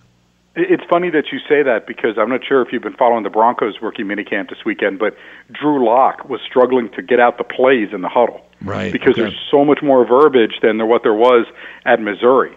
I, I mean, and just on a real quick aside here, AJ Brown of the uh, Tennessee Titans had a real nice one-handed catch. It's all over the inter- internet, you know, and and it, you know against air in rookie minicamp. But Ole Miss ran all of 11 plays during their their season. Now they ran them out of different formations, but that was it. They had a very simple playbook. So the jump for these young men is significant. But for Kyler Murray, look, this is a marriage made in heaven. From what I understand, you know, the people I talked to, I mean, Cliff Kingsbury's been wanting to work with Kyler Murray forever. You know, and and he feels that this offense suits him to a T, and that's one of the reasons you move on from Josh Rosen. Because look, Cliff Kingsbury, if you were going to hire Cliff Kingsbury, you basically chose him over Josh Rosen as far as the future of your franchise because you believe that Cliff Kingsbury can win. And I, I give the Cardinals credit for at least taking the plunge here and putting Cliff Kingsbury in a position where he can win. Now, look, there's a lot of moving parts in Arizona. I'm still not convinced that this offensive line is going to be able to hold up. I mean, still some questions at the wide receiver position because there's a lot of young folks there beside Larry Fitzgerald. You know, no one really established outside of Larry. But it, you know, Kyler Murray, he signed his deal you know, by the way, making a $35 million, 23 million of which is guaranteed. So congratulations to the young man, obviously making a little more cash than he would have from the Oakland A's. But, you know, wait and see. I'm, what I'm curious about is where we're at with Kyler Murray in week five, week six. Because, you know, look, teams are going to have to adjust to what Cliff Kingsbury's doing on offense early on in the season. It's going to be unfamiliar to them defensively. But then as time goes on and they figure out what Kingsbury's doing, how does Cliff then adjust if teams start stopping it, if you know what I mean? So, going to be interesting to see the Cardinals. By the way, Detroit week one. We saw how the Lions started last year coming out of the gate against the New York Jets against a rookie quarterback. Not so good this game in Glendale. Going to be interesting to see if Kyler Murray can get on, the, on in the win column right away. And listen, I wouldn't be surprised if the Cardinals end up being favored in that game by the time it's all said and done. Alex Marvez joining us here on Fox Sports Sunday. He's Nick Bahe. I'm Dan Beyer. I always think it's smart of the NFL to put Lions Cardinals in Week One because nobody's going to that in Week 15. So they they know. What, they know what they're doing. They know what they're doing. Just like uh, years back, they put Browns Buccaneers in Tampa in Week One because they knew in December uh, there's going to be five people at that game. The, the NFL Right. knows what Smart. they're doing. Yeah, they know what they're doing. I want to stay in the AFC West, Alex, because it wasn't a surprise, but it became official. The Seahawks moving on from Kam Chancellor, and then the Doug Baldwin move, which kind of had everybody surprised around draft time at how serious uh, his injuries were. He's let go by the Seahawks. What was the sense around the NFL with those two moves uh, being made earlier this week by Seattle? Well, I mean, Kam Chancellor, we knew his career was over. He was just being held onto for salary cap Mhm. reasons, and ultimately gets that that waived injury designation. Both he and Doug Baldwin now are entitled to 1.2 million dollars in an injury settlement if neither plays football again. We know Chancellor isn't going to play again. Baldwin, he he was rehabbing at the Seahawks facility as of last week. I mean, but he's so beat up, and you know, he just it may just be it for him, and that's it. So Seattle, you know, they draft three wide receivers, starting, you know, DK Metcalf, the guy that they feel was was the biggest steal of the draft. And you know, he's look, his his short shuttle time and three cone drill times were not good. You know, and when you're a big wide receiver like him, you got to be able to get out of your break. You got to be able to create some separation. You know, just being big and fast doesn't necessarily guarantee you NFL success, but the Seahawks are gaga. Yes, gaga so far over DK Metcalf, so expect for him to make, you know, an impact pretty darn quickly. Look, it's the end of an era in Seattle. It started last year as they began to jettison longtime players. This is Russell Wilson's team and a new era on defense. And I give the Seahawks credit as well for having some foresight here because Bobby Wagner's contract's coming up. Same thing with Jarran Reed. That's why they moved on from Frank Clark. But they turned four draft picks the week of the draft into 11 by the time all was said and done. And not everyone's going to make that team, but they have to be able to hit on draft picks to keep the salaries low so they can play, pay their star players like Russell Wilson. And who knows, maybe someday we'll get another Doug Baldwin, another Kam Chancellor, but obviously two of the players that just played huge roles in Seattle winning its first and only Super Bowl championship. How do you anticipate, Alex, the the Dak Prescott contract situation all playing out here? Uh, probably in the vicinity 31, 32 a year, maybe 30. I mean, look, the, the, Dak is not in the best negotiating position simply because he's still got one year left on his contract at 2.5 million dollars. But you can get yourself financial security, and we know how much Jerry Jones loves him some Dak Prescott. So I think ultimately he'll take a lesser deal than what you see a Russell Wilson or an Aaron Rodgers makes because he knows the alternative is playing under a franchise tag in 2020, and that isn't good for anybody involved. Isn't good for the Cowboys under their cap. Isn't good for Dak Prescott. The Cowboys have the money now to sign him to a deal. You know, Clarence Hill, the Fort Worth Star Telegram, says that Amari Cooper is balking at the numbers being thrown at him by the Cowboys. But you know what happens then is the Cowboys can then use a franchise tag on him if Dak Prescott's deal gets done. Then next in line is Zeke Elliott for a long-term deal, and you got to wonder about the future. Byron Jones, uh, Jaylon Smith at linebacker, and uh, also um, uh, Lyle Collins. Those are three other uh, pending free agents in 2019 for Dallas. But listen, I love love, love, love, love, love, love, love the Cowboys off season. I think they are a better team than what they were, a team that reached the second round of the playoffs, and I'm almost ready to cast them as the favorites in the NFC to go to Super Bowl 54. Oh, there it is, Cowboy fans. Look, we start with the Redskins, and then we give equal time to the Cowboys at the end. That's what we do here on Fox Sports Sunday. Alex Marvez, we appreciate it. Can't wait to catch up again next week and dive into what's happening in the NFL as we are we are like almost at that midway point of when Super Bowl 53 was played and when week one of the 2019 season starts. And it's got to be within like the next seven days or so. So we are we are at that midpoint of the NFL offseason. Appreciate yes, it, Alex. indeed. No problem at all, gentlemen. Be good. We'll do it again next week. Alex Marvez. Find him on Twitter at Alex Marvez. He's Nick Bahe. I'm Dan Beyer. This is Fox Sports Sunday. The Western Conference Finals are set. It's the Warriors and Blazers starting Tuesday in Oakland. For more on that and where the Houston Rockets will go next. We'll dive into that here on Fox Sports Sunday. But first, David Gascon gives us the latest of what happened in the Mile High City. What's up, Dave? Guys, it was, I mean, it was brass balls time for CJ McCollum and the Portland Trailblazers. Monster performance today. 10 seconds of the shot clock, down to 14 of the game. CJ dribbles, free throw line jumper. Yes, he got it! and the Blazers back in front by three, 98-95, 11.4 left here in the fourth quarter. Trailblazers Radio Network, uh, superhuman performance from McCollum, 17 to 29 on the day, 37 points. Guys, he was only one of three from downtown. That was it. Now, Damian Lillard didn't have much in the tank. He was two of nine from downtown, three of seven from the field, 13 points. Whatever it was, though, Portland advances as they win game seven on the road after being down 17 points. 100 to 96 is the final score. You got the nightcap later on this evening at Philadelphia and Toronto.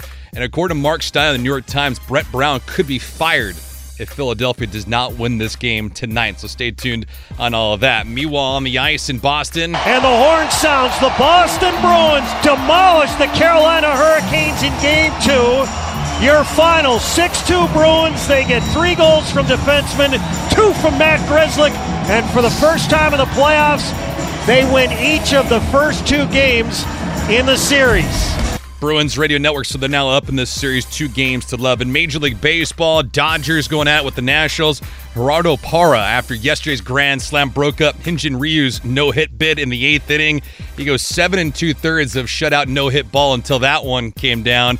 Dodgers still lead at home over the Nationals. It's 2 nothing as they head to the home half of the eighth inning in that affair. Other scores around the diamond right now as we look at what's going on, especially earlier on today with the Boston Red Sox doing work. Here he swings and drives one high and deep into left field. It is way back toward the monster, and it is gone. Touch the ball, JD. Home run number six here in the first. Sixth home run of the season for JD Martinez as the Red Sox smother the Mariners 11 to 2. Athletics losing at home to Cleveland 5 to 3. Angels got a home run from Mike Trout, but it's not enough in Baltimore. They trail 5 to 1. Reds and Giants right now in the eighth inning. It's locked up at 4 apiece. Back to Dan Beyer, Nick Bahe in 10 seconds, but first a word from our friends at Farmers. At Farmers Insurance, we know a roof can withstand a lot. One exception being an airborne car. Seen it, covered it. Talk to farmers. We are farmers. Bum, bum, bum, bum, bum, bum. Underwritten by Farmers Truck Fire Insurance Exchanges and Affiliates. Products not available in every state. Always be closing. Man. Appreciate it, Dave. He's David Gascon. That's Nick Bahe. I'm Dan Beyer. This is Fox Sports Sunday. You can always listen to the show on the iHeartRadio app and foxsportsradio.com. And if you ever missed the show, simple. Just go to foxsportsradio.com, click on podcasts. You can find this show under Fox Sports Radio weekends in all of our great weekend programming.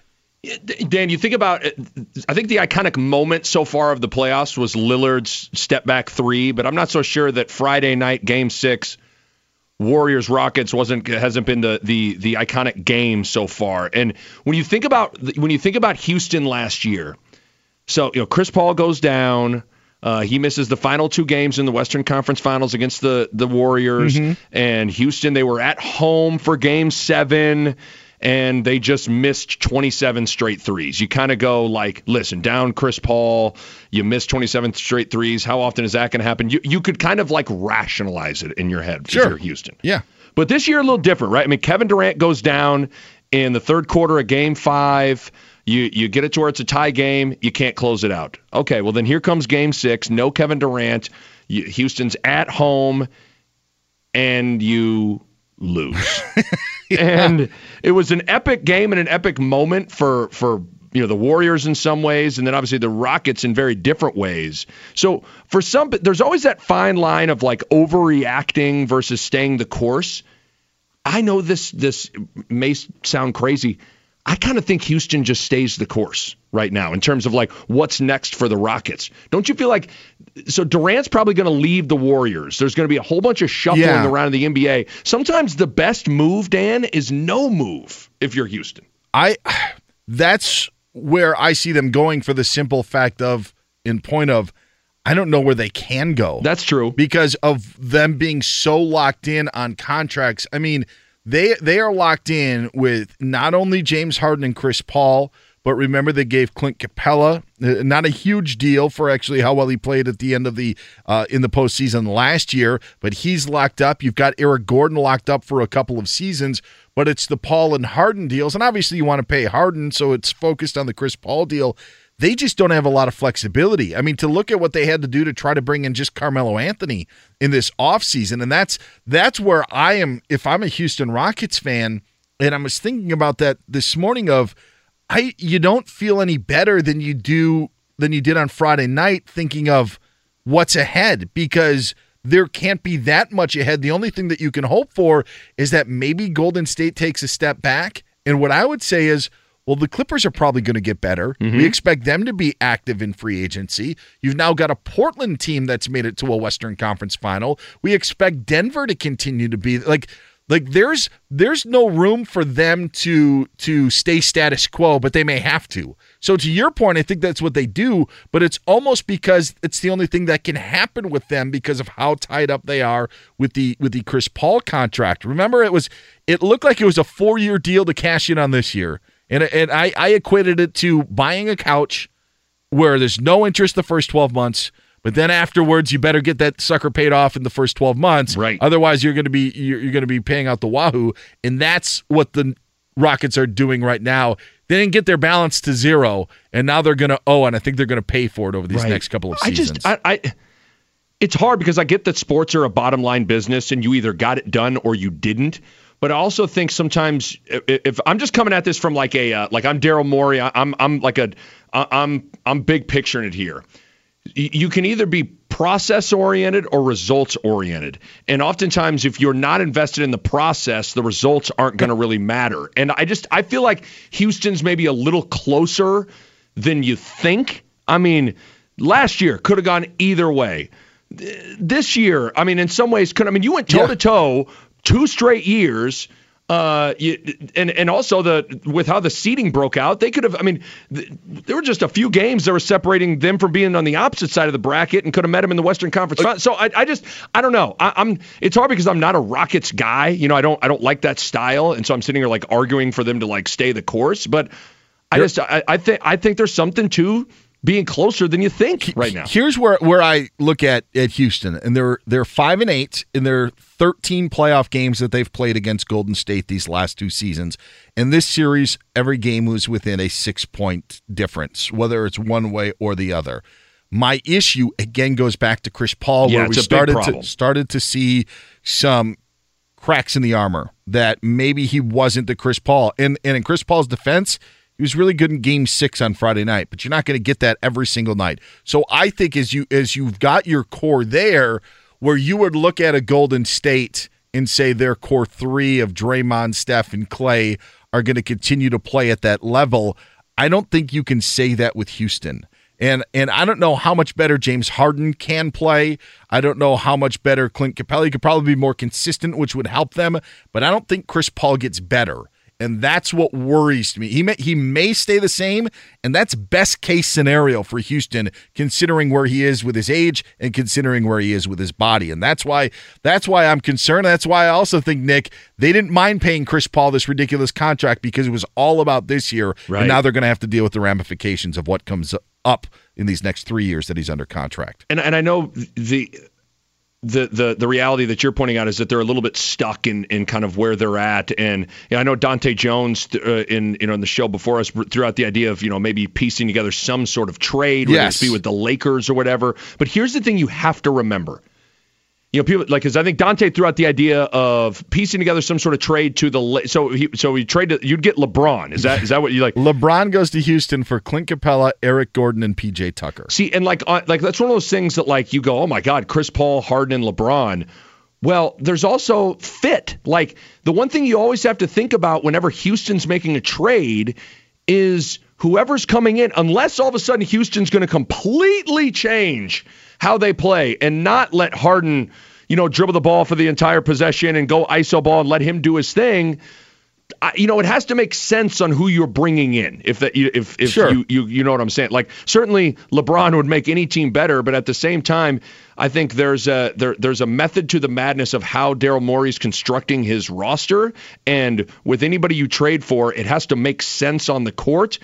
And I don't know, as crazy as it sounds. I mean, LeBron. I just don't know what how like imagine LeBron playing what like PJ Tucker's Well- role, so he's going to st- catch and shoot. Like you- know, I don't. I just don't even know what that is. LeBron going to be Clint Capela and going to be a small ball five? Well, yeah. that's I don't get it. And I'll take this in the Lakers end. There's no way they do this. Yeah, There- right. That, that's one of those things. It's easy to it's easy to talk about. It's hard to do. So so so Gavin, our executive producer, who is the executive producer of Hartman and Dante's show, This is what I do to their trade. Wow. Yeah, right there. I By the way, that. that went in. I did a hook shot over my shoulder, and it went in across the room. There it is. Oh, Just because it works in the trade machine doesn't mean it's going to work in the real world. He's Nick Bahe. I'm Great Dan Beyer. maple crumble. That was a really good crumbling up of a I piece could of have could have torn it torn it, but we went with the uh, yeah we went with the crumple. Uh, he's Nick Bahe. I'm Dan Beyer. Find Nick on Twitter at Nick Bahe. I'm at Dan Beyer on Fox. It is Fox Sports Sunday. The Lakers apparently have hired a head coach in Frank Vogel, but there's a reason they want Jason Kidd so much, and you wouldn't believe it. We'll tell you what it is next here on Fox Sports Sunday. At Farmers Insurance, we know the sound of a perfect hot air balloon landing and a less than perfect one. Seen it, covered it. Talk to Farmers. We are farmers. Bum, bum, bum, bum, bum, bum. Underwritten by Farmers Truck Fire Insurance Exchanges and Affiliates. Products not available in every state. Fox Sports Sunday. He's Nick Bahe. I'm Dan Beyer. Glad to have you with us as the Blazers are on to the Western Conference Finals, beating Portland today 100 to 96 at the top of the hour. Sixers and Raptors will get their game seven underway from Toronto. The other big news this weekend in the NBA, aside from the games being played, is it looks like the Lakers are getting a new head coach in the form of Frank Vogel. Just nothing official from the Lakers just yet. We are coming to you live from the Geico Fox Sports Radio studios. You can find Nick on Twitter at Nick Bahe. I'm at Dan Beyer on Fox. And as much as the names have been thrown out in this Lakers search, Nick, of who's going to be the head coach, who is going to be the assistant coaches to those head coaches has also been a topic of conversation. And Jason Kidd's name not only was brought up as a candidate as he interviewed for the head coaching job, but also was rumored to be used as an assistant if Ty Lue would have gotten the job, and now also going to be an assistant under Frank Vogel if the Lakers officially name him as their head coach. Reports say that Vogel is going to get the job, but still nothing official from the Lakers. And I just I just was scratching my head of like how does Jason Kidd continue to be a part of this equation? What Right. does- What's the fascination? and, and and I and I think I found something, and it's not of him being a Hall of Fame player. It's not of him relating to LeBron James. It's not of him being able to mentor and nurture Lonzo Ball and develop him him into a player like Jason Kidd couldn't shoot the three when he Right. was younger. Yet now, when you talk about three point shooters, at least total wise in the NBA history, Jason Kidd is one of the best. I don't think that has anything to do with it. I actually think it's a long term play for the Lakers to have Jason Kidd in the fold for a chance to try to sign Giannis Antetokounmpo if he ever becomes a free agent. It's the only reason that I think that Jason Kidd's name would constantly be brought up as a member of the Lakers. I mean, we know that teams are we're already planning for Anthony Davis's free agent bid, and there are teams that are already trying to figure out a way that if Giannis were to enter free agency, what way, you know, where could they position, themselves to make a run at him? And I think that the Lakers look at it and realize the close relationship that Giannis had with Jason Kidd as that being one of their opportunities. It's the only reason that I could think a team would want to keep Jason Kidd around in the conversation as much as the Lakers have. Right. I guess anymore, any t- you have to think like two years down the road with things, Yes. with certain hires. You know. Uh, It's- yeah. I. I mean, as as as crazy on the surface as that sounds. I'm just I, when you try to comb through the the reasons why a team would be fat, you know, because it's not like Kidd, you know, Kidd's a California guy, but he's not a former Laker, you know, Yeah. like he's it's not Bay like, Area kid. Yeah, Yeah. I mean, it's it's not like there's that there's that connection to it.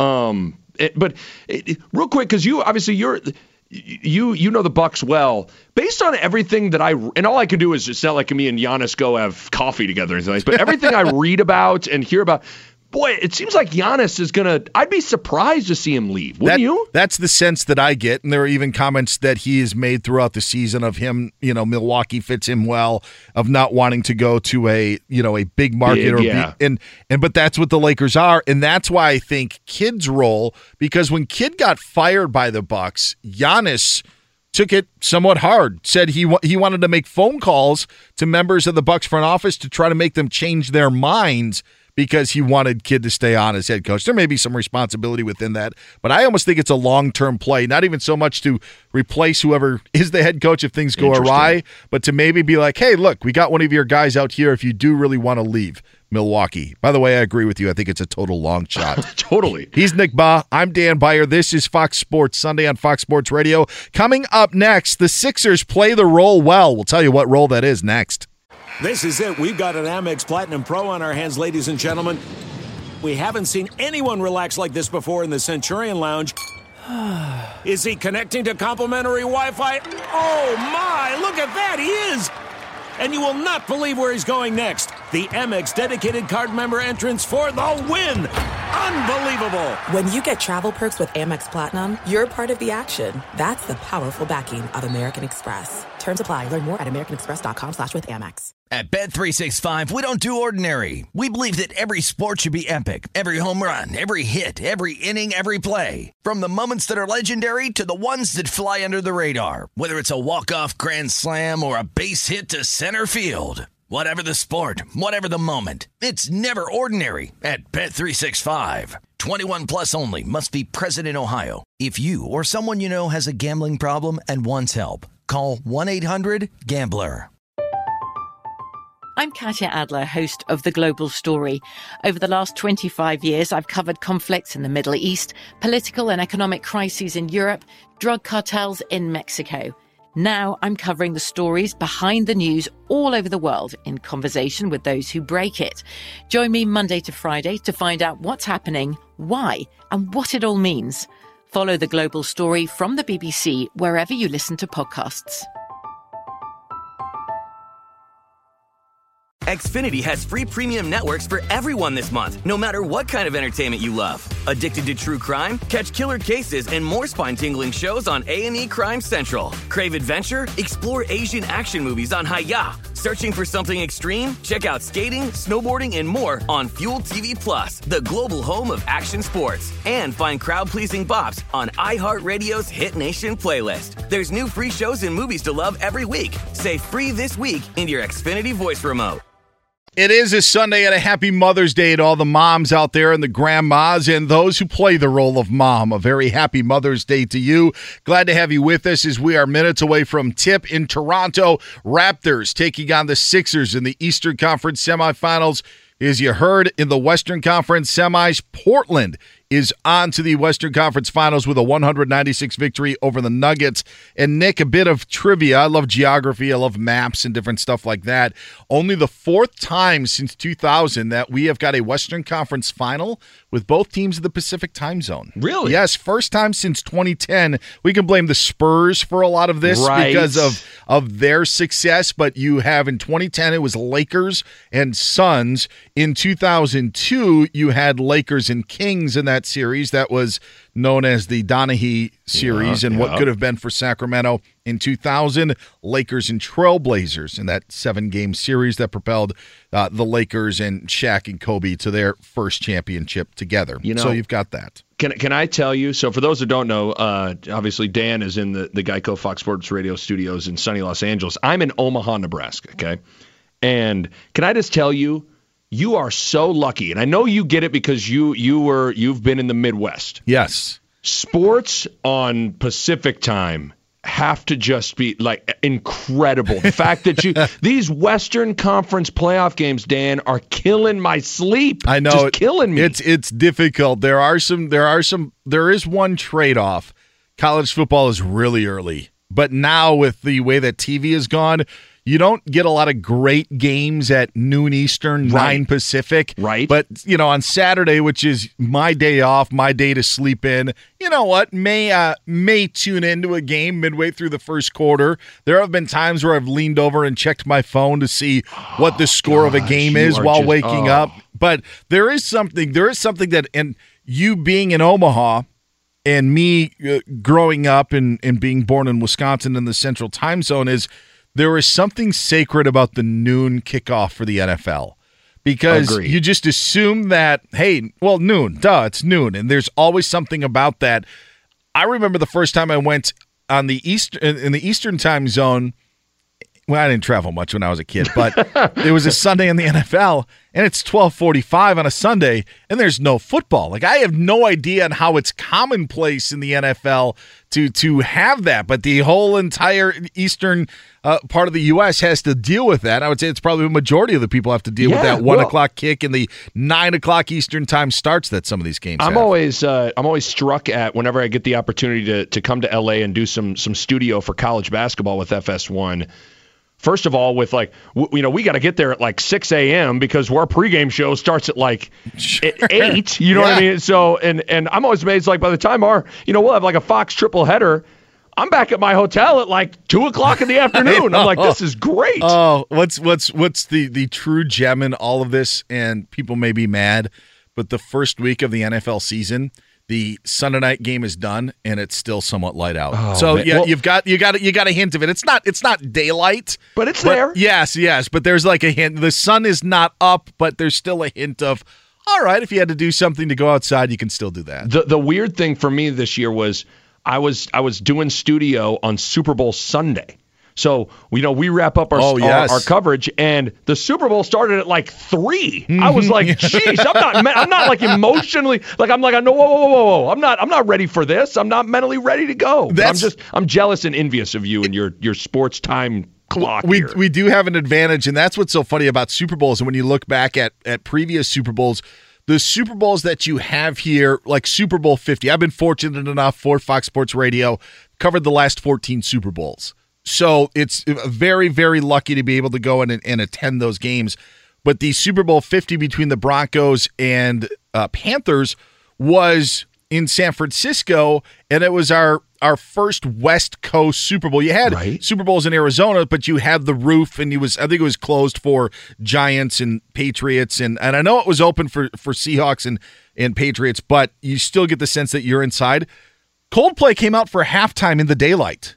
Like like the first half was done and it was still light out. And when you look back at previous Super Bowls, the Michael Jackson halftime show of the Cowboys Bills Super Bowl, which was Super Bowl 27, that halftime show was in the middle of the day. Like like That's like crazy. like when he comes out and they shoot fireworks, it's still daylight. That's that's the crazy thing about the the Pacific time zone and Super Bowls. Yeah, and that's and we're just thinking of like the sun and games.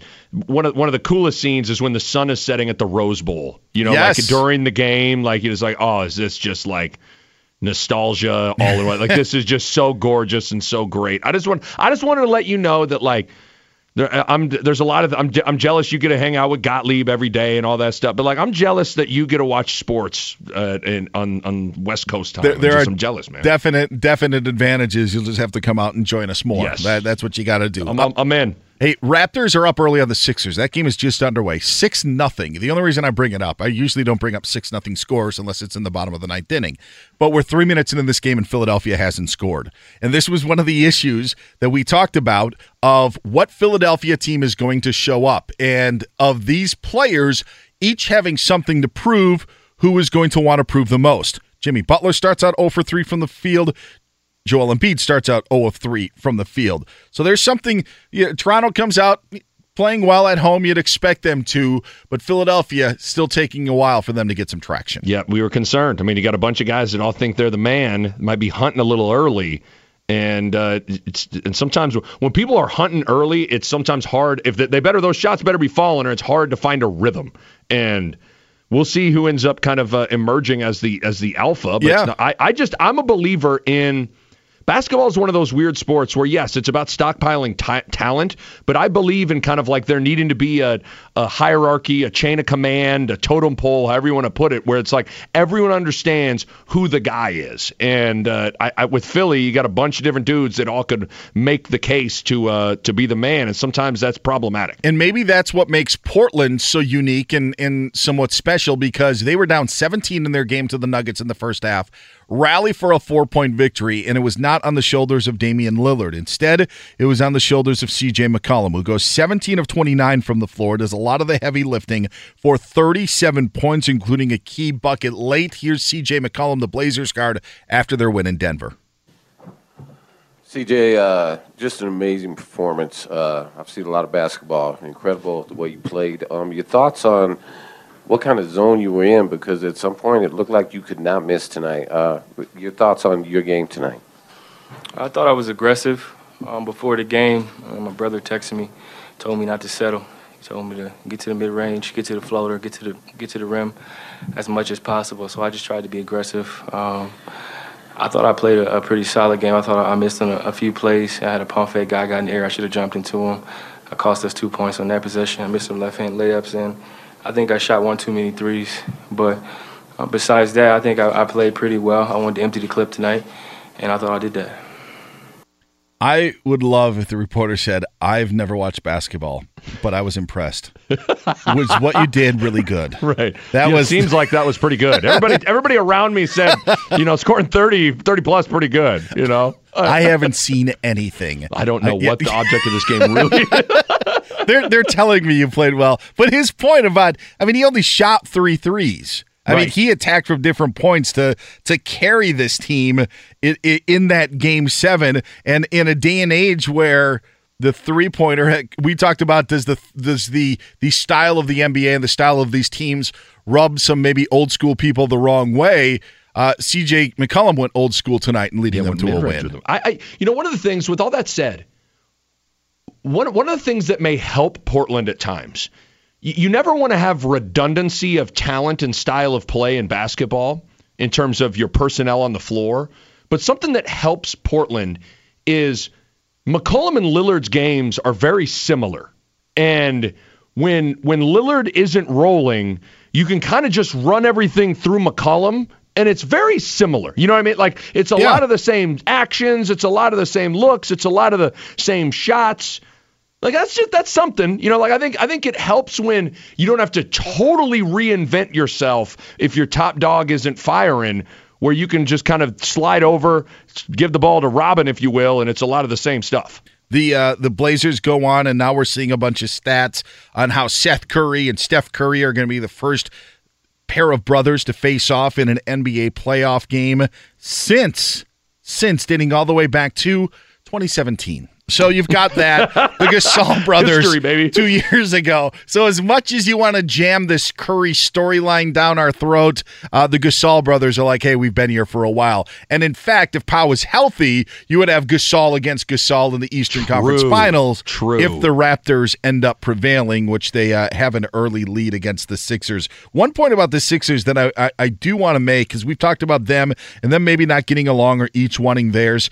I do think that the Sixers' role of of a villain fits them well. Uh-huh. Where they were actually the team that because they lost so much, you maybe wanted to jump on the bandwagon, but with the personalities that they have brought in, with the mix and like like Brett Brown seems like the coolest guy in the world. And he may get a raw deal if he's not the the head coach of the 76ers, but we've seen raw deals happen in sports all over the time. So I'm not going to not going to cry about that. But the point is is it's funny to me for a team that hasn't accomplished is when you take that turn from babyface to heel, and I think that the Sixers have done that and they play that that villain role well. There's there's not a lot of people outside of Philadelphia that like Philadelphia teams. Agree, totally and I think agree. that the Sixers really play that role well with the with their current makeup of their squad. Yeah, in, in a weird, you don't get a lot of bandwagon Sixers fans. Like you don't. It's no. rare to meet someone like, yeah, I'm from Knoxville, Tennessee, and I love the Philadelphia 76ers. yes. You know, like you just don't get a lot of that. And I totally agree. You you just go through their their top dudes and.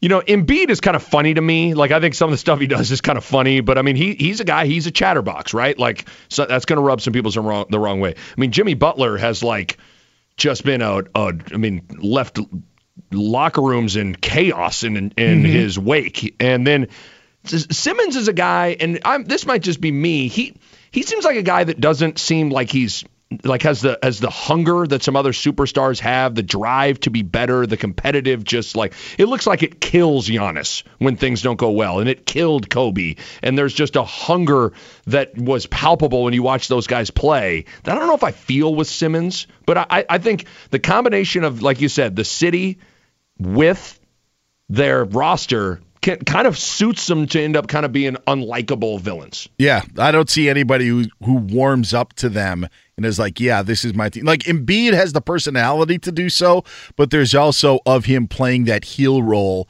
that I, I I think it's I actually think it's good for the NBA. I think it's good to have bad guys, and I think that the Sixers play that role well. By the way, uh, they've held Toronto scoreless for the last four minutes, six five midway through the first quarter. Maybe both of these teams feeling themselves out in this game seven. Did Gavin have the under? I just need to know, like, is Gavin under? away. We got the under going. I, we got? I, I should have. Unders have destroyed in the playoffs. It's been awesome. Come on, Gavin. I stayed away. I've got Raptors to win the East. How about that? This is this good, is the good this, for you. this is the amateur in me in gambling.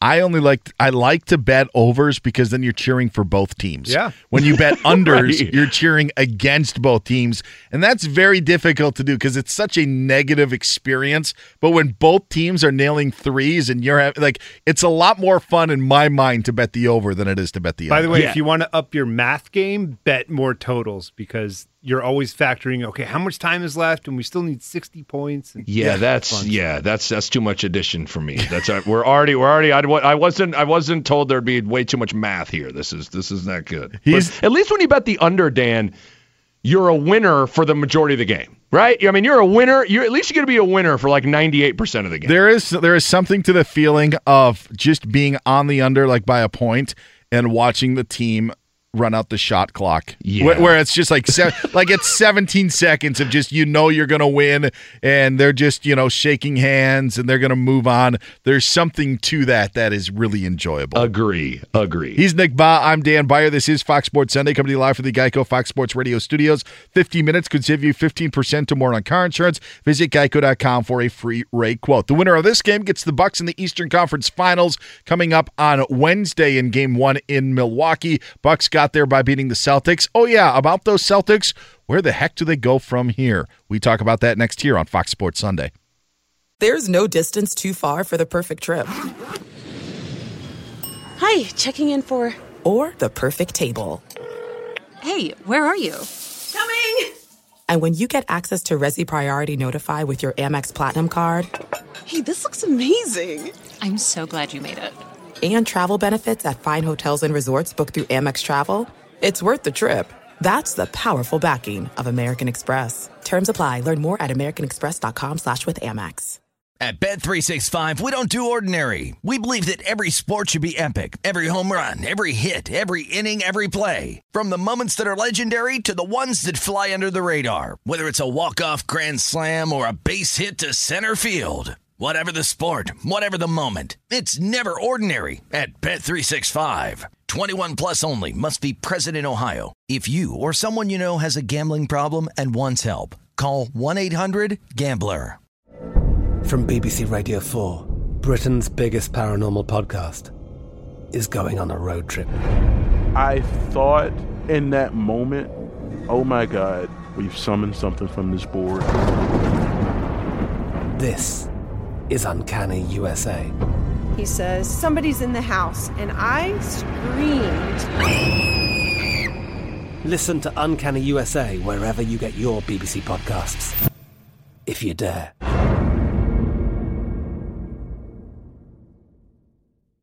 Xfinity has free premium networks for everyone this month, no matter what kind of entertainment you love. Addicted to true crime? Catch killer cases and more spine-tingling shows on A&E Crime Central. Crave adventure? Explore Asian action movies on Hi-YAH. Searching for something extreme? Check out skating, snowboarding, and more on Fuel TV Plus, the global home of action sports. And find crowd-pleasing bops on iHeartRadio's Hit Nation playlist. There's new free shows and movies to love every week. Say free this week in your Xfinity voice remote.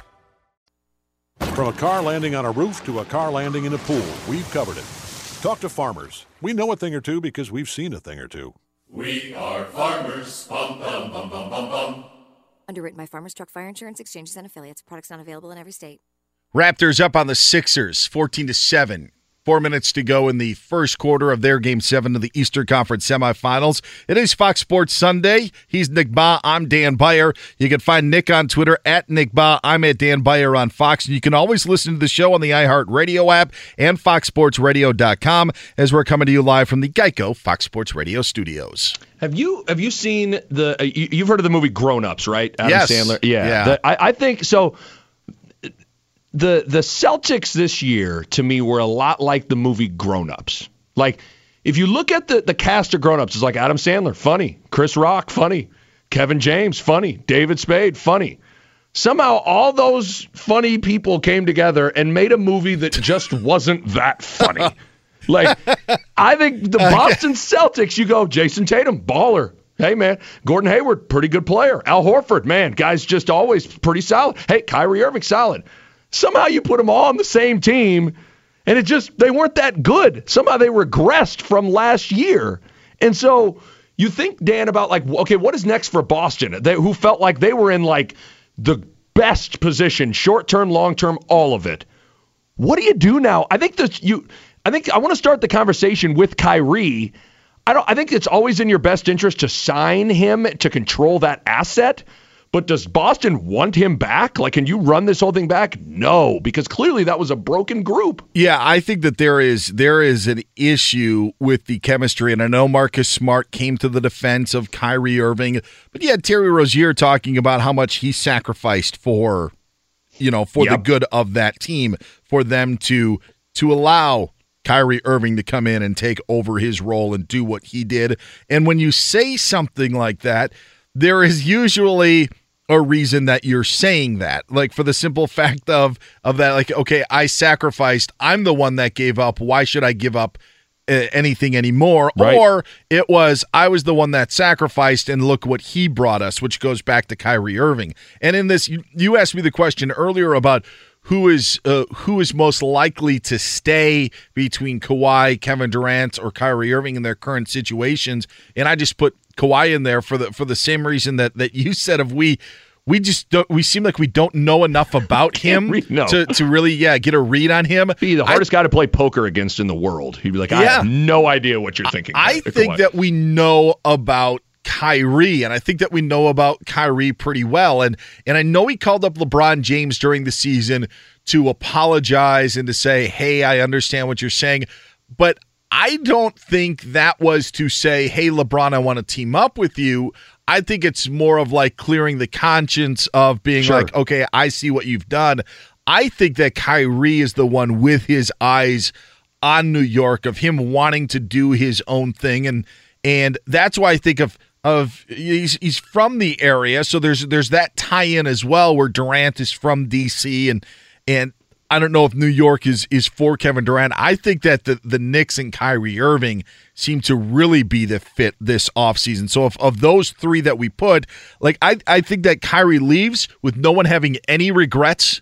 It's like that bad relationship that you had. You yep. know what? It just didn't work out. You go marry that guy, I'll go marry this girl, and we'll be, you know, we'll we'll be cool. We don't have to be friends, but there's no there's no hate or animosity. It's just move on and be good with it. And Ainge, listen, I mean, it's hindsight's always 2020. It was a great trade. I mean, you know what I mean? It, it was yeah, you, you yes. In the moment, it was like, oh my gosh, is this this is highway robbery here? I mean, so I actually thought in the moment, I'm like, wow, good job, Cavs, for getting what you did. And then when you look at what they got, right, right you're like, wait and, a minute, yeah, things always are so much clearer after the fact. Yes, I, you know, I, I, I'm with you. There, there's, there's always that what you want to happen and what you think will happen. I'm with you. What I think will happen is Kyrie's going to go to New York. What I want him to do is I think he needs to go to LA and get back with LeBron because I really, I, yeah, I, because I understand that like as guys, like we always want to challenge ourselves in this world. I totally get that. I think I understand where Kyrie was coming from of like, all right, I you know I, I hit one of the biggest shots in NBA history with the shot over Steph in, in 2016. Um, I want to go see if I can be Batman for a franchise. Like I get challenging yourself, but I also think we should all strive to be the best version of ourselves. And in my opinion, Kyrie Irving was the best version of Kyrie Irving when he was with LeBron. Because when LeBron LeBron's like the human shield for all the things that Kyrie stinks at and doesn't want to have to deal with. The media, uh, answering questions, leadership, consistency, body language. All those things when you are Batman are are non-negotiable. When you're Robin, eh, you know, no one really you you you can have a a, a bad press conference mm-hmm. or have a bad game or a bad moment. People don't really care. To me, he goes back with LeBron to LA. He gets to go back to being what he is best at. To me, is that an elite number two, an elite Robin, to stick with the Batman analogy. I I think he's the best version of himself with Bron Bron. I find it interesting in Kawhi's career, and you talk about this of his the best version was that wherever he was, you don't feel like you got the full of fully what you ordered. You thought you ordered the five piece chicken tender, and they only gave you four. You buy the eight piece frozen fish at the supermarket. There's only seven pieces Right. in there Yeah. because he goes to Duke, gets hurt, uh, ends up returning in the NCAA tournament. They get us to the Sweet 16, goes to the NBA. Gets drafted number one overall by the Cavs. I think that's lockout year, so they don't have a full season. Have a couple of, of, of bad years where they don't make the playoffs, some of that with injury time. Then LeBron comes in. And so then it's Kyrie and LeBron, and they have that, what you call the best of, but then all of a sudden it's broken up because Kyrie gets traded to Boston. Then he goes to Boston and is there for two years where there's injuries and then there's dramas. There's never been a time where he has been anywhere and really settled in, except maybe during that run in Cleveland, and that didn't even last long. Right. And so, like to, to that point, I can see what you're saying is there, there's there's always been something with Kyrie, and maybe it is of, of of putting him back together with LeBron because that's the best that it's been. Because in those other spots, realistically. It hasn't been good. Duke got ousted from the tournament. Cavs never made the playoffs when LeBron wasn't there. Goes to Boston, gets hurt, and then ruins the chemistry of another team. Like, look at all of that with the shot to win the you know game seven of the 2016 NBA Finals. So I, I I can I can see that where that brought out the best. That's like that like like my buddy. He's really good with that girl. Like he may Yes, date some right. crazies, but he needs to stay with Joanna because she's the one that can keep him in place. That I can see what you're saying with Kyrie and the Lakers, but uh, uh, Kyrie and LeBron. I just don't. Yeah. I, I- I mean, because I'm with you. I think I think when we talk about the best version of yourself, that oftentimes comes down to who, what situation accentuates my strengths and and masks my weaknesses. And to me, I thought one of the things we learned this year in particular was when Kyrie Irving has to be the face of a franchise, the number one guy, it accentuates his weaknesses and masks some of his strengths. And I, I, I've I think there's something to that. And you you laid it all out. I mean, there's a difference between being really talented and being really valuable to wins and losses. Like, I mean, think about just think about just in recent history what you laid out. Like Boston went Boston went to the Eastern Conference Finals without Kyrie. This year, lost in the you know the semifinals. The Cleveland Cavaliers went to the finals with Kyrie, went to the finals without Kyrie. Mm-hmm. Like it's uh, you could build a pretty compelling case that his his value isn't overly high, but I think anybody that watches him when he was with LeBron, God, he's just he suits LeBron really well. He really does. And it's tough to take a talent like that and put that in a role where it's complemented because he is, or is complimentary, as you Yeah. said, because he is so talented. And I mean, Oh. when you're talking about like one-on-one moves and and and playing, I mean, he's he's a top four guy in the NBA. He's oh man, I mean So- he is special. Like like in just terms of put ball in basket, one on one, ISO. That guy is off the charts. But all the other stuff, you know, that I mean, just that that that.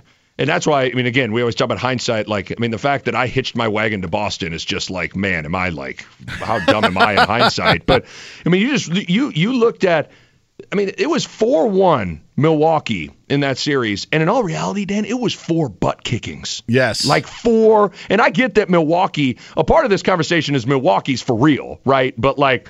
uh, Some of this has to also be like, geesh, how? I mean, Boston was like lifeless. True, very, very true. And I and I do think, and I'm not putting you in this because I respect your opinion, and I know you watch basketball and how things play out. There is a lot of the message about Milwaukee. That's what got under my skin was, and I guess there's some, you know, Bucks fandom in all of this, but also in realizing that if there was a different name on that jersey, if that jersey said Knicks or Bulls or Golden State Warriors instead of Bucks, there would have been a different narrative to that. There's Yeah, probably- I, like it's it's it's for the, for what they have put together, and you see like it. Listen, I don't think George Hill would play the way that he did in the in the in that series because he was really really good.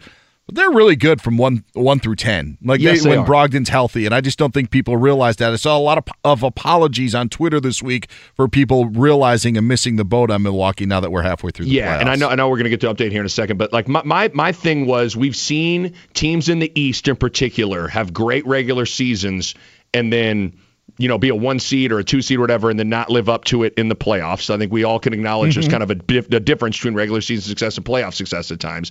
And then for me, I thought, all right, here's a superstar in Giannis who's great, but I mean, is he ready to is he is he ready for this moment to really punch through? He's clearly answered that bell.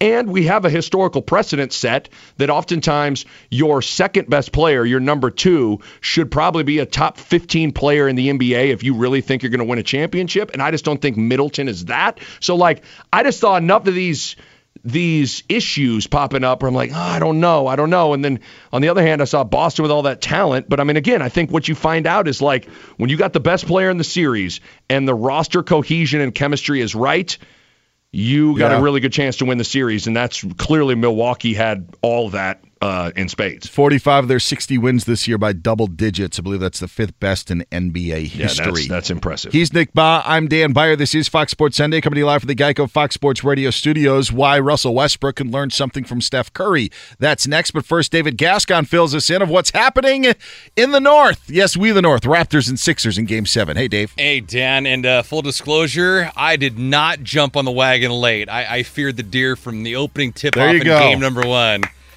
There you go. Congratulations, guys. Congratulations. Hey, I'm just, I, I will say this, I'll go on the record. If they meet Golden State in the NBA Finals, I'm taking Milwaukee. there you go. I- Didn't All Charles. Barkley say that too? I think Barkley he jumped. He's fearing the deer too. You know what? I'm glad you brought that up, Nick, and I, I'm glad you mentioned Charles Barkley. Here's what he had to say just a couple of moments ago. never calling us and say, hey, thanks for the kind word and telling me how great a player I am. But when they play like crap and we call them out, they, we don't know what we're talking about. Uh, but I get sick of these guys complaining. Uh, these you, young guys, they never call us and say, when I bragged about him and Ben Simmons a few years ago, saying they're going to be the future of the NBA, he didn't call me hey, Charles, thanks for the kind words. But listen, I'm going to criticize guys that they deserve it. And listen, they can kiss my ass if they don't like it. Man, he was talking about Joel Embiid and Ben Simmons. Embiid's one for seven from outside. Simmons hasn't even taken a shot yet. They have a combined four points, and they trail on the road in Toronto. It's 21 to 13. Start of the second quarter in Toronto. There are some reports from Mark Stein of the New York Times off the court that if Brett Brown, the head coach of Philadelphia, doesn't win this game today, that'll be fired. Stein said that he's been told by several sources that Brown has little chance of surviving a second round exit. Meanwhile, earlier today, CJ McCollum was dynamite for the Portland Trailblazers. 10 seconds on the shot clock, down to 14 of the game. CJ dribbles, free throw line jumper. Yes, he got it! And the Blazers back in front by three, 98 95. 11.4 left here in the fourth quarter. I don't know if he's the Robin to Batman, but whatever he was today, he was fantastic. 37 points, 17 to 29 from outside, nine boards to help support Damian Lillard, who was not good today. Three is 17 from the field, 13 points. Portland wins game seven on the road, 100 to 96. Guys, Major League Baseball, just a couple quick things, real quick. Cubbies leading the Brewers right now, one to nothing in the bottom of the second inning. Mar- uh, Marlins and Mets postponed due to rain today. Dodgers had a, a near no hitter from Hyun-Jin Ryu, went eight and two thirds, excuse me, seven and two thirds, eight innings though, one hit, nine Ks. They beat the Nationals six to nothing. Back to Dan Beyer, Nick Bond, just ten seconds, but first a word from our friends at Farmers. From a dog accidentally flooding a living room to a dog taking a joyride, we've covered it. Talk to farmers. We know a thing or two because we've seen a thing or two. We are farmers. Bum, bum, bum, bum, bum, bum. Underwritten by Farmers Truck Fire Insurance Exchanges and Affiliates. Products not available in every state. Gentlemen, back to you. Appreciate it, David. It is Fox Sports Sunday. He's Nick Bahe. I'm Dan Beyer. Diving deeper into this Sixers Raptors box score. Joel Embiid, two of nine from the floor. Ben Simmons yet to attempt a shot in this game. And for the clip that that Dave played about Charles Barkley talking about young players not like it when they're criticized, so much truth to that. I do feel that with the reaction to games at the Sixers Raptors series, we have we have turned the narrative after every single game of the series. It's Right. Kawhi's unstoppable. Well, look at what Jimmy Butler did. Man, look at what the Sixers did at home. Now look at what Kawhi did again. While Ben Simmons is the real star of this. Like there have been there have been seven different plot twists and we're only to game 7 in this series. Like it's it has changed every single game of what has happened and what that tells me is that we still don't really have a feel for these guys or, or these teams that we don't know what they're all about. We know what the Warriors are about. We know what the Bucks are about, and realistically, we know what the Blazers are about too Sure. with their backcourt. With these two teams, we know it's Kawhi, but then we don't know what's around that. And with the Sixers, we're not sure. And I think that's that's why I like Milwaukee in the Eastern Conference Final, no matter who they play in this series. Yeah, I you know I had an assistant coach in college. Uh, his name was Mike Maker. He he was uh, at Creighton for a year, and his uh, his he, he was came from West Virginia when he was with Beeline there and all those guys. And he he he said one of the most underrated things for a player and a team is knowing who you are. And I, am not sure there's a team. Uh, the the three teams you just named, M- Milwaukee, Golden State and Portland know exactly who they are. And I and I know that's broad, but it's kind of all encompassing. I think Philly doesn't know who they are. I think to a certain extent Toronto, they know Kawhi's really good, right? I mean, but it's like I don't I don't know if the, they really have a great sense outside of that. Um, and that then goes for you know us from the outside looking in. It's hard to get, it's hard to really sink your teeth into Philly and Toronto, and I think that's why you've seen the the fickle nature of the narratives after every single game. Kyle, uh, Kyle Lowry is an injured thumb. Don't know how serious it is, but he's left the game for the Raptors with 8.19 left to go in the first half. He injured the thumb, looked like he was getting tended to on the side. Now he's running back into the tunnel. We'll keep you updated. Kyle Lowry not available. Kai, uh, Kawhi Leonard right now for the Raptors going to the free throw line. He's got an early 10 points he's treating the Sixers like they treat Kristaps Porzingis outside of a Latvian bar. Wow. No, that's a little too soon. Wow. Do you see that video? Uh, yes. That's what uh, man. You got to know. You got to know who you are and where you can go. That's part of being a professional. Wow. And there are places that you. I, I don't. That, even if it's not your fault. I know we're getting sidetracked here, but no, even if it's not saying. your fault, you can't be in those situations. You've got to understand who you are. And I know it's a part of life of being like, well, you can't go out to bars, you can't go out to restaurants. Well, what, however, whatever transpired, if he got jumped by some people, that's totally unfortunate. Um, so I feel bad for him on that account, but man, just seems like a crazy situation. I, am with you. As yeah, as without knowing any of the details, some of this is on when you're a superstar like that, like there are so unfortunately right around there are some sacrifices you have to make. And one of the sacrifices is you can't just go anywhere. I mean it just that's just how it is. Like Kyrie Irving going down to some Boston bar right now probably not the best idea in the world. I know that's stupid but like that's just that's that's how it goes. But yeah I mean you, the video is Porzingis comes out of that bar and has got like a gash over his forehead. That is uh that's a, a bad visual right there. He's Nick Bahe. I'm Dan Beyer. We're going to tell you what Russell Westbrook can learn from Steph Curry. We're going to do that in about six minutes. But first, I want to let you know a couple of things. You can tweet Nick at Nick Bahe. That's B A H E. I'm at Dan Beyer on Fox. That's B E Y E R. You can also listen to the show live anytime on FoxSportsRadio.com and the iHeartRadio app. As today's show is coming to you live from the Geico Fox Sports Radio studios. It's easy to save 15% or more on car insurance with Geico. Go to geico.com or call 800 947 Auto. The only hard part, figuring out which way is easier. Those Raptors now with a 31 25 lead on the Sixers. Seven minutes to go until halftime. We'll tell you what Russell Westbrook can learn from Steph Curry, and plus one of the biggest names in all of sports will be in the headlines this week. We'll tell you why next year on Fox Sports Sunday. There are some things that are too good to keep a secret. Like how your Amex Platinum card helps you have the perfect trip. I'd like to check into the Centurion Lounge. Or how it seems like you always get those hard to snag tables. Ooh, yum. And how you get the most out of select can't miss events.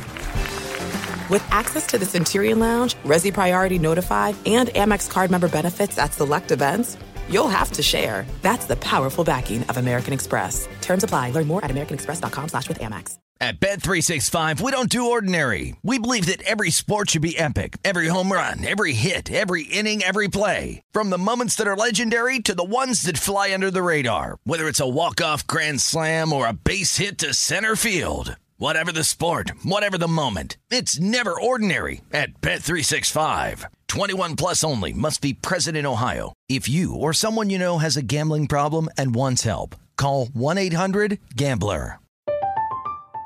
I'm Katya Adler, host of The Global Story. Over the last 25 years, I've covered conflicts in the Middle East, political and economic crises in Europe, drug cartels in Mexico. Now I'm covering the stories behind the news all over the world in conversation with those who break it. Join me Monday to Friday to find out what's happening, why, and what it all means. Follow the global story from the BBC wherever you listen to podcasts. Xfinity has free premium networks for everyone this month, no matter what kind of entertainment you love. Addicted to true crime? Catch killer cases and more spine-tingling shows on A&E Crime Central. Crave adventure? Explore Asian action movies on Hi-YAH. Searching for something extreme? Check out skating, snowboarding, and more on Fuel TV Plus, the global home of action sports. And find crowd-pleasing bops on iHeartRadio's Hit Nation playlist. There's new free shows and movies to love every week. Say free this week in your Xfinity voice remote. From a hot air balloon landing on a car to a load of concrete falling on one, we've covered it. Talk to farmers. We know a thing or two because we've seen a thing or two. We are farmers. Bum, bum, bum, bum, bum, bum. Underwritten by Farmers Truck Fire Insurance Exchanges and Affiliates. Products not available in every state. Fox Sports Sunday. He's Nick Bahe. I'm Dan Beyer sitting in with you. Raptors and Sixers right now. Three point game in Toronto. Raptors up 31 to 28. Just under six minutes to go until halftime. Earlier today, we saw the Portland Trailblazers move on with a game seven win in Denver against the Nuggets, 100 to 96 in a game that they trailed by 17 in the first half. CJ McCollum, 37 points. Uh, Nick, still my favorite part of the game was in the post game when CJ McCollum was asked a question by a reporter, and it went like this. Uh, I've seen a lot of basketball. I've seen a lot of basketball. and I love that part because it's it's it's I've seen a lot of basketball and your performance was great. Like I get that, but I just would love the opposite of Yes. I've never been here before, uh, but I was told by my news organization that I had to cover this game, which is which is would, would be just as good. would be just yeah, as uh, good. Hey, uh, excuse me, Nick Boff, Fox Sports Radio. J- the fact that you're the one that came to the podium, I assume you played well. Uh, I, am not totally sure. I didn't watch the game, but you played well. I guess that's my question. Did you play well? that would have been. That'd have been. I would have just. I want that. Right. Put me at a political press conference, and that would be the same thing. Dan Yeah. Beyer, Fox Sports Radio. Um, I really haven't followed anything, but what are your ideas on the economy? uh, the uh, we mentioned the Sixers and Raptors playing their game. It's the final spot in the conference finals that are up for grabs. Bucks got theirs last Wednesday by taking care of the Celtics, and the Warriors got their Friday by taking care of the Rockets, where Steph Curry had 23 points in the fourth quarter propelling the Warriors to that game six victory and and sending a message throughout the NBA. I'm just not sure everybody is listening to the message, Nick, because you feel there's one superstar that maybe should listen or at least see what Steph Curry did Yeah, on Friday. I, I I think the guy that I really hope watched not only that game, but the the fourth quarter of Game Five as well for Steph Curry, and that is Russell Westbrook. Because one of my criticisms is that Russell Westbrook, to me, he may play really hard, but man, is he hard to play with and is he hard headed? Because I think he lacks some social awareness and some basketball awareness. I want you to think about and contrast what Steph Curry looked like on the floor, how he was playing during the Clippers series and for the first uh, you know four games of, of this series against the Rockets, and then contrast that with how Steph Curry played in, in game five when when when KD went down, and then game six with his level of aggression, his usage, just his overall game, totally changed when Durant left the floor. Russell Westbrook's game is the exact same as it was with Durant, without Durant, with Paul George, without Paul George, with Victor Oladipo, without Victor Oladipo. He is just a tornado of tunnel vision of like, I am going to play my game. You all have to adjust to me. And I think the great players, in particular, the great point guards, have the ability, because of social awareness and basketball awareness, to take a step back and see what needs to be done in terms of how they're playing. I think, I really, really hope Russell Westbrook was watching that game. What I find funny is if you use it in that term, is if if Russell Westbrook is essentially saying to Kevin Durant back then, my way or the highway, and Durant's like, okay, I'll take the highway out of town. Because that's that's one of the one of the reasons why we, we felt that the split occurred was be because of that. And when you gave it the option of my way or the highway, you better be well prepared if the person does take the highway. And usually it's it's that person's uh, the the the my way my way or the highway person's choice to get rid of that person. But Kevin Durant just said, "I'll do it up on my own." and move along. But yeah, there is if if Paul George has it going, then that's Russell Westbrook's job to make him even better. Right. And and don't you think I thought one of the things that was uh that that was pretty cool about Friday night game 6 and what Steph did having 33 in the second half and all his big shots. I think there are a lot of people, and I don't want to say everyone because I don't think there's everyone has succumbed to this, but I think a lot of people have misinterpreted or misunderstood Steph sacrificing with Steph taking a step back. Like there's a difference. I think, and I think maybe you saw it with D Wade a little bit when LeBron came to to Miami, where it was like, boy, D Wade's not the same D Wade. Well, or is he just kind of a different version because he has to be given what's mm-hmm. around him? You know, I think I th- I just thought it was cool that Steph still showed like he's got that 2015, 2016 second gear of of you know yeah. raining threes and doing all that when he needs to. He just doesn't always need to with KD there. It's funny because I've always felt Klay's the one that actually got the short end of the stick, and yeah. I, I like of of the Durant arrival of shot attempts and what fell through, and on Friday night, Klay was the reason, and and the supporting cast picked up for Steph having such an awful first half and it gets lost in in what ended up happening in game 6 because it's like what an unbelievable quarter from Curry. And what gets lost is not that Curry had a bad first half because that's a part of his story, mm-hmm. but what gets lost is that Klay was on fire. Oh, like man. Klay ends up like having 21 first half points, I believe, or at least somewhere in that neighborhood of lifting. And Andre Iguodala is hitting big shots. Like they all picked up for him and then Steph ended up carrying. But we're not, we don't necessarily talk about them. But without Klay in that first half, they they're donezo. No, you're t- really in all reality. We always talk about that big three of Draymond, Klay, and Steph, but you could really throw Iguodala in there too. Mm-hmm. Like he's been a huge part of it, and Iguodala was great, and Draymond did what I know. Draymond isn't going to score 30, but like what Draymond needs to do, he was really good uh, in, in, Game Six as well. But I'm totally with you.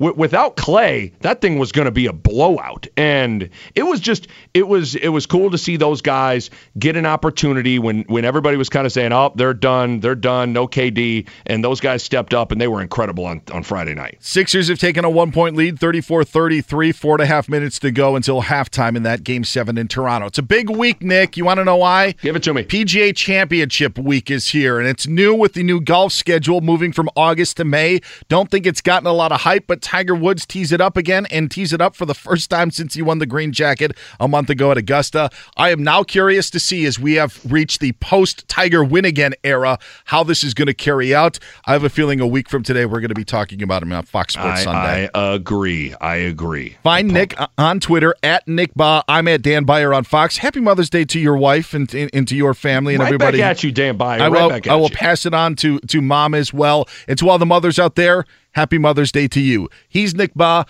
I'm Dan Beyer. This is Fox Sports Sunday on Fox Sports Radio.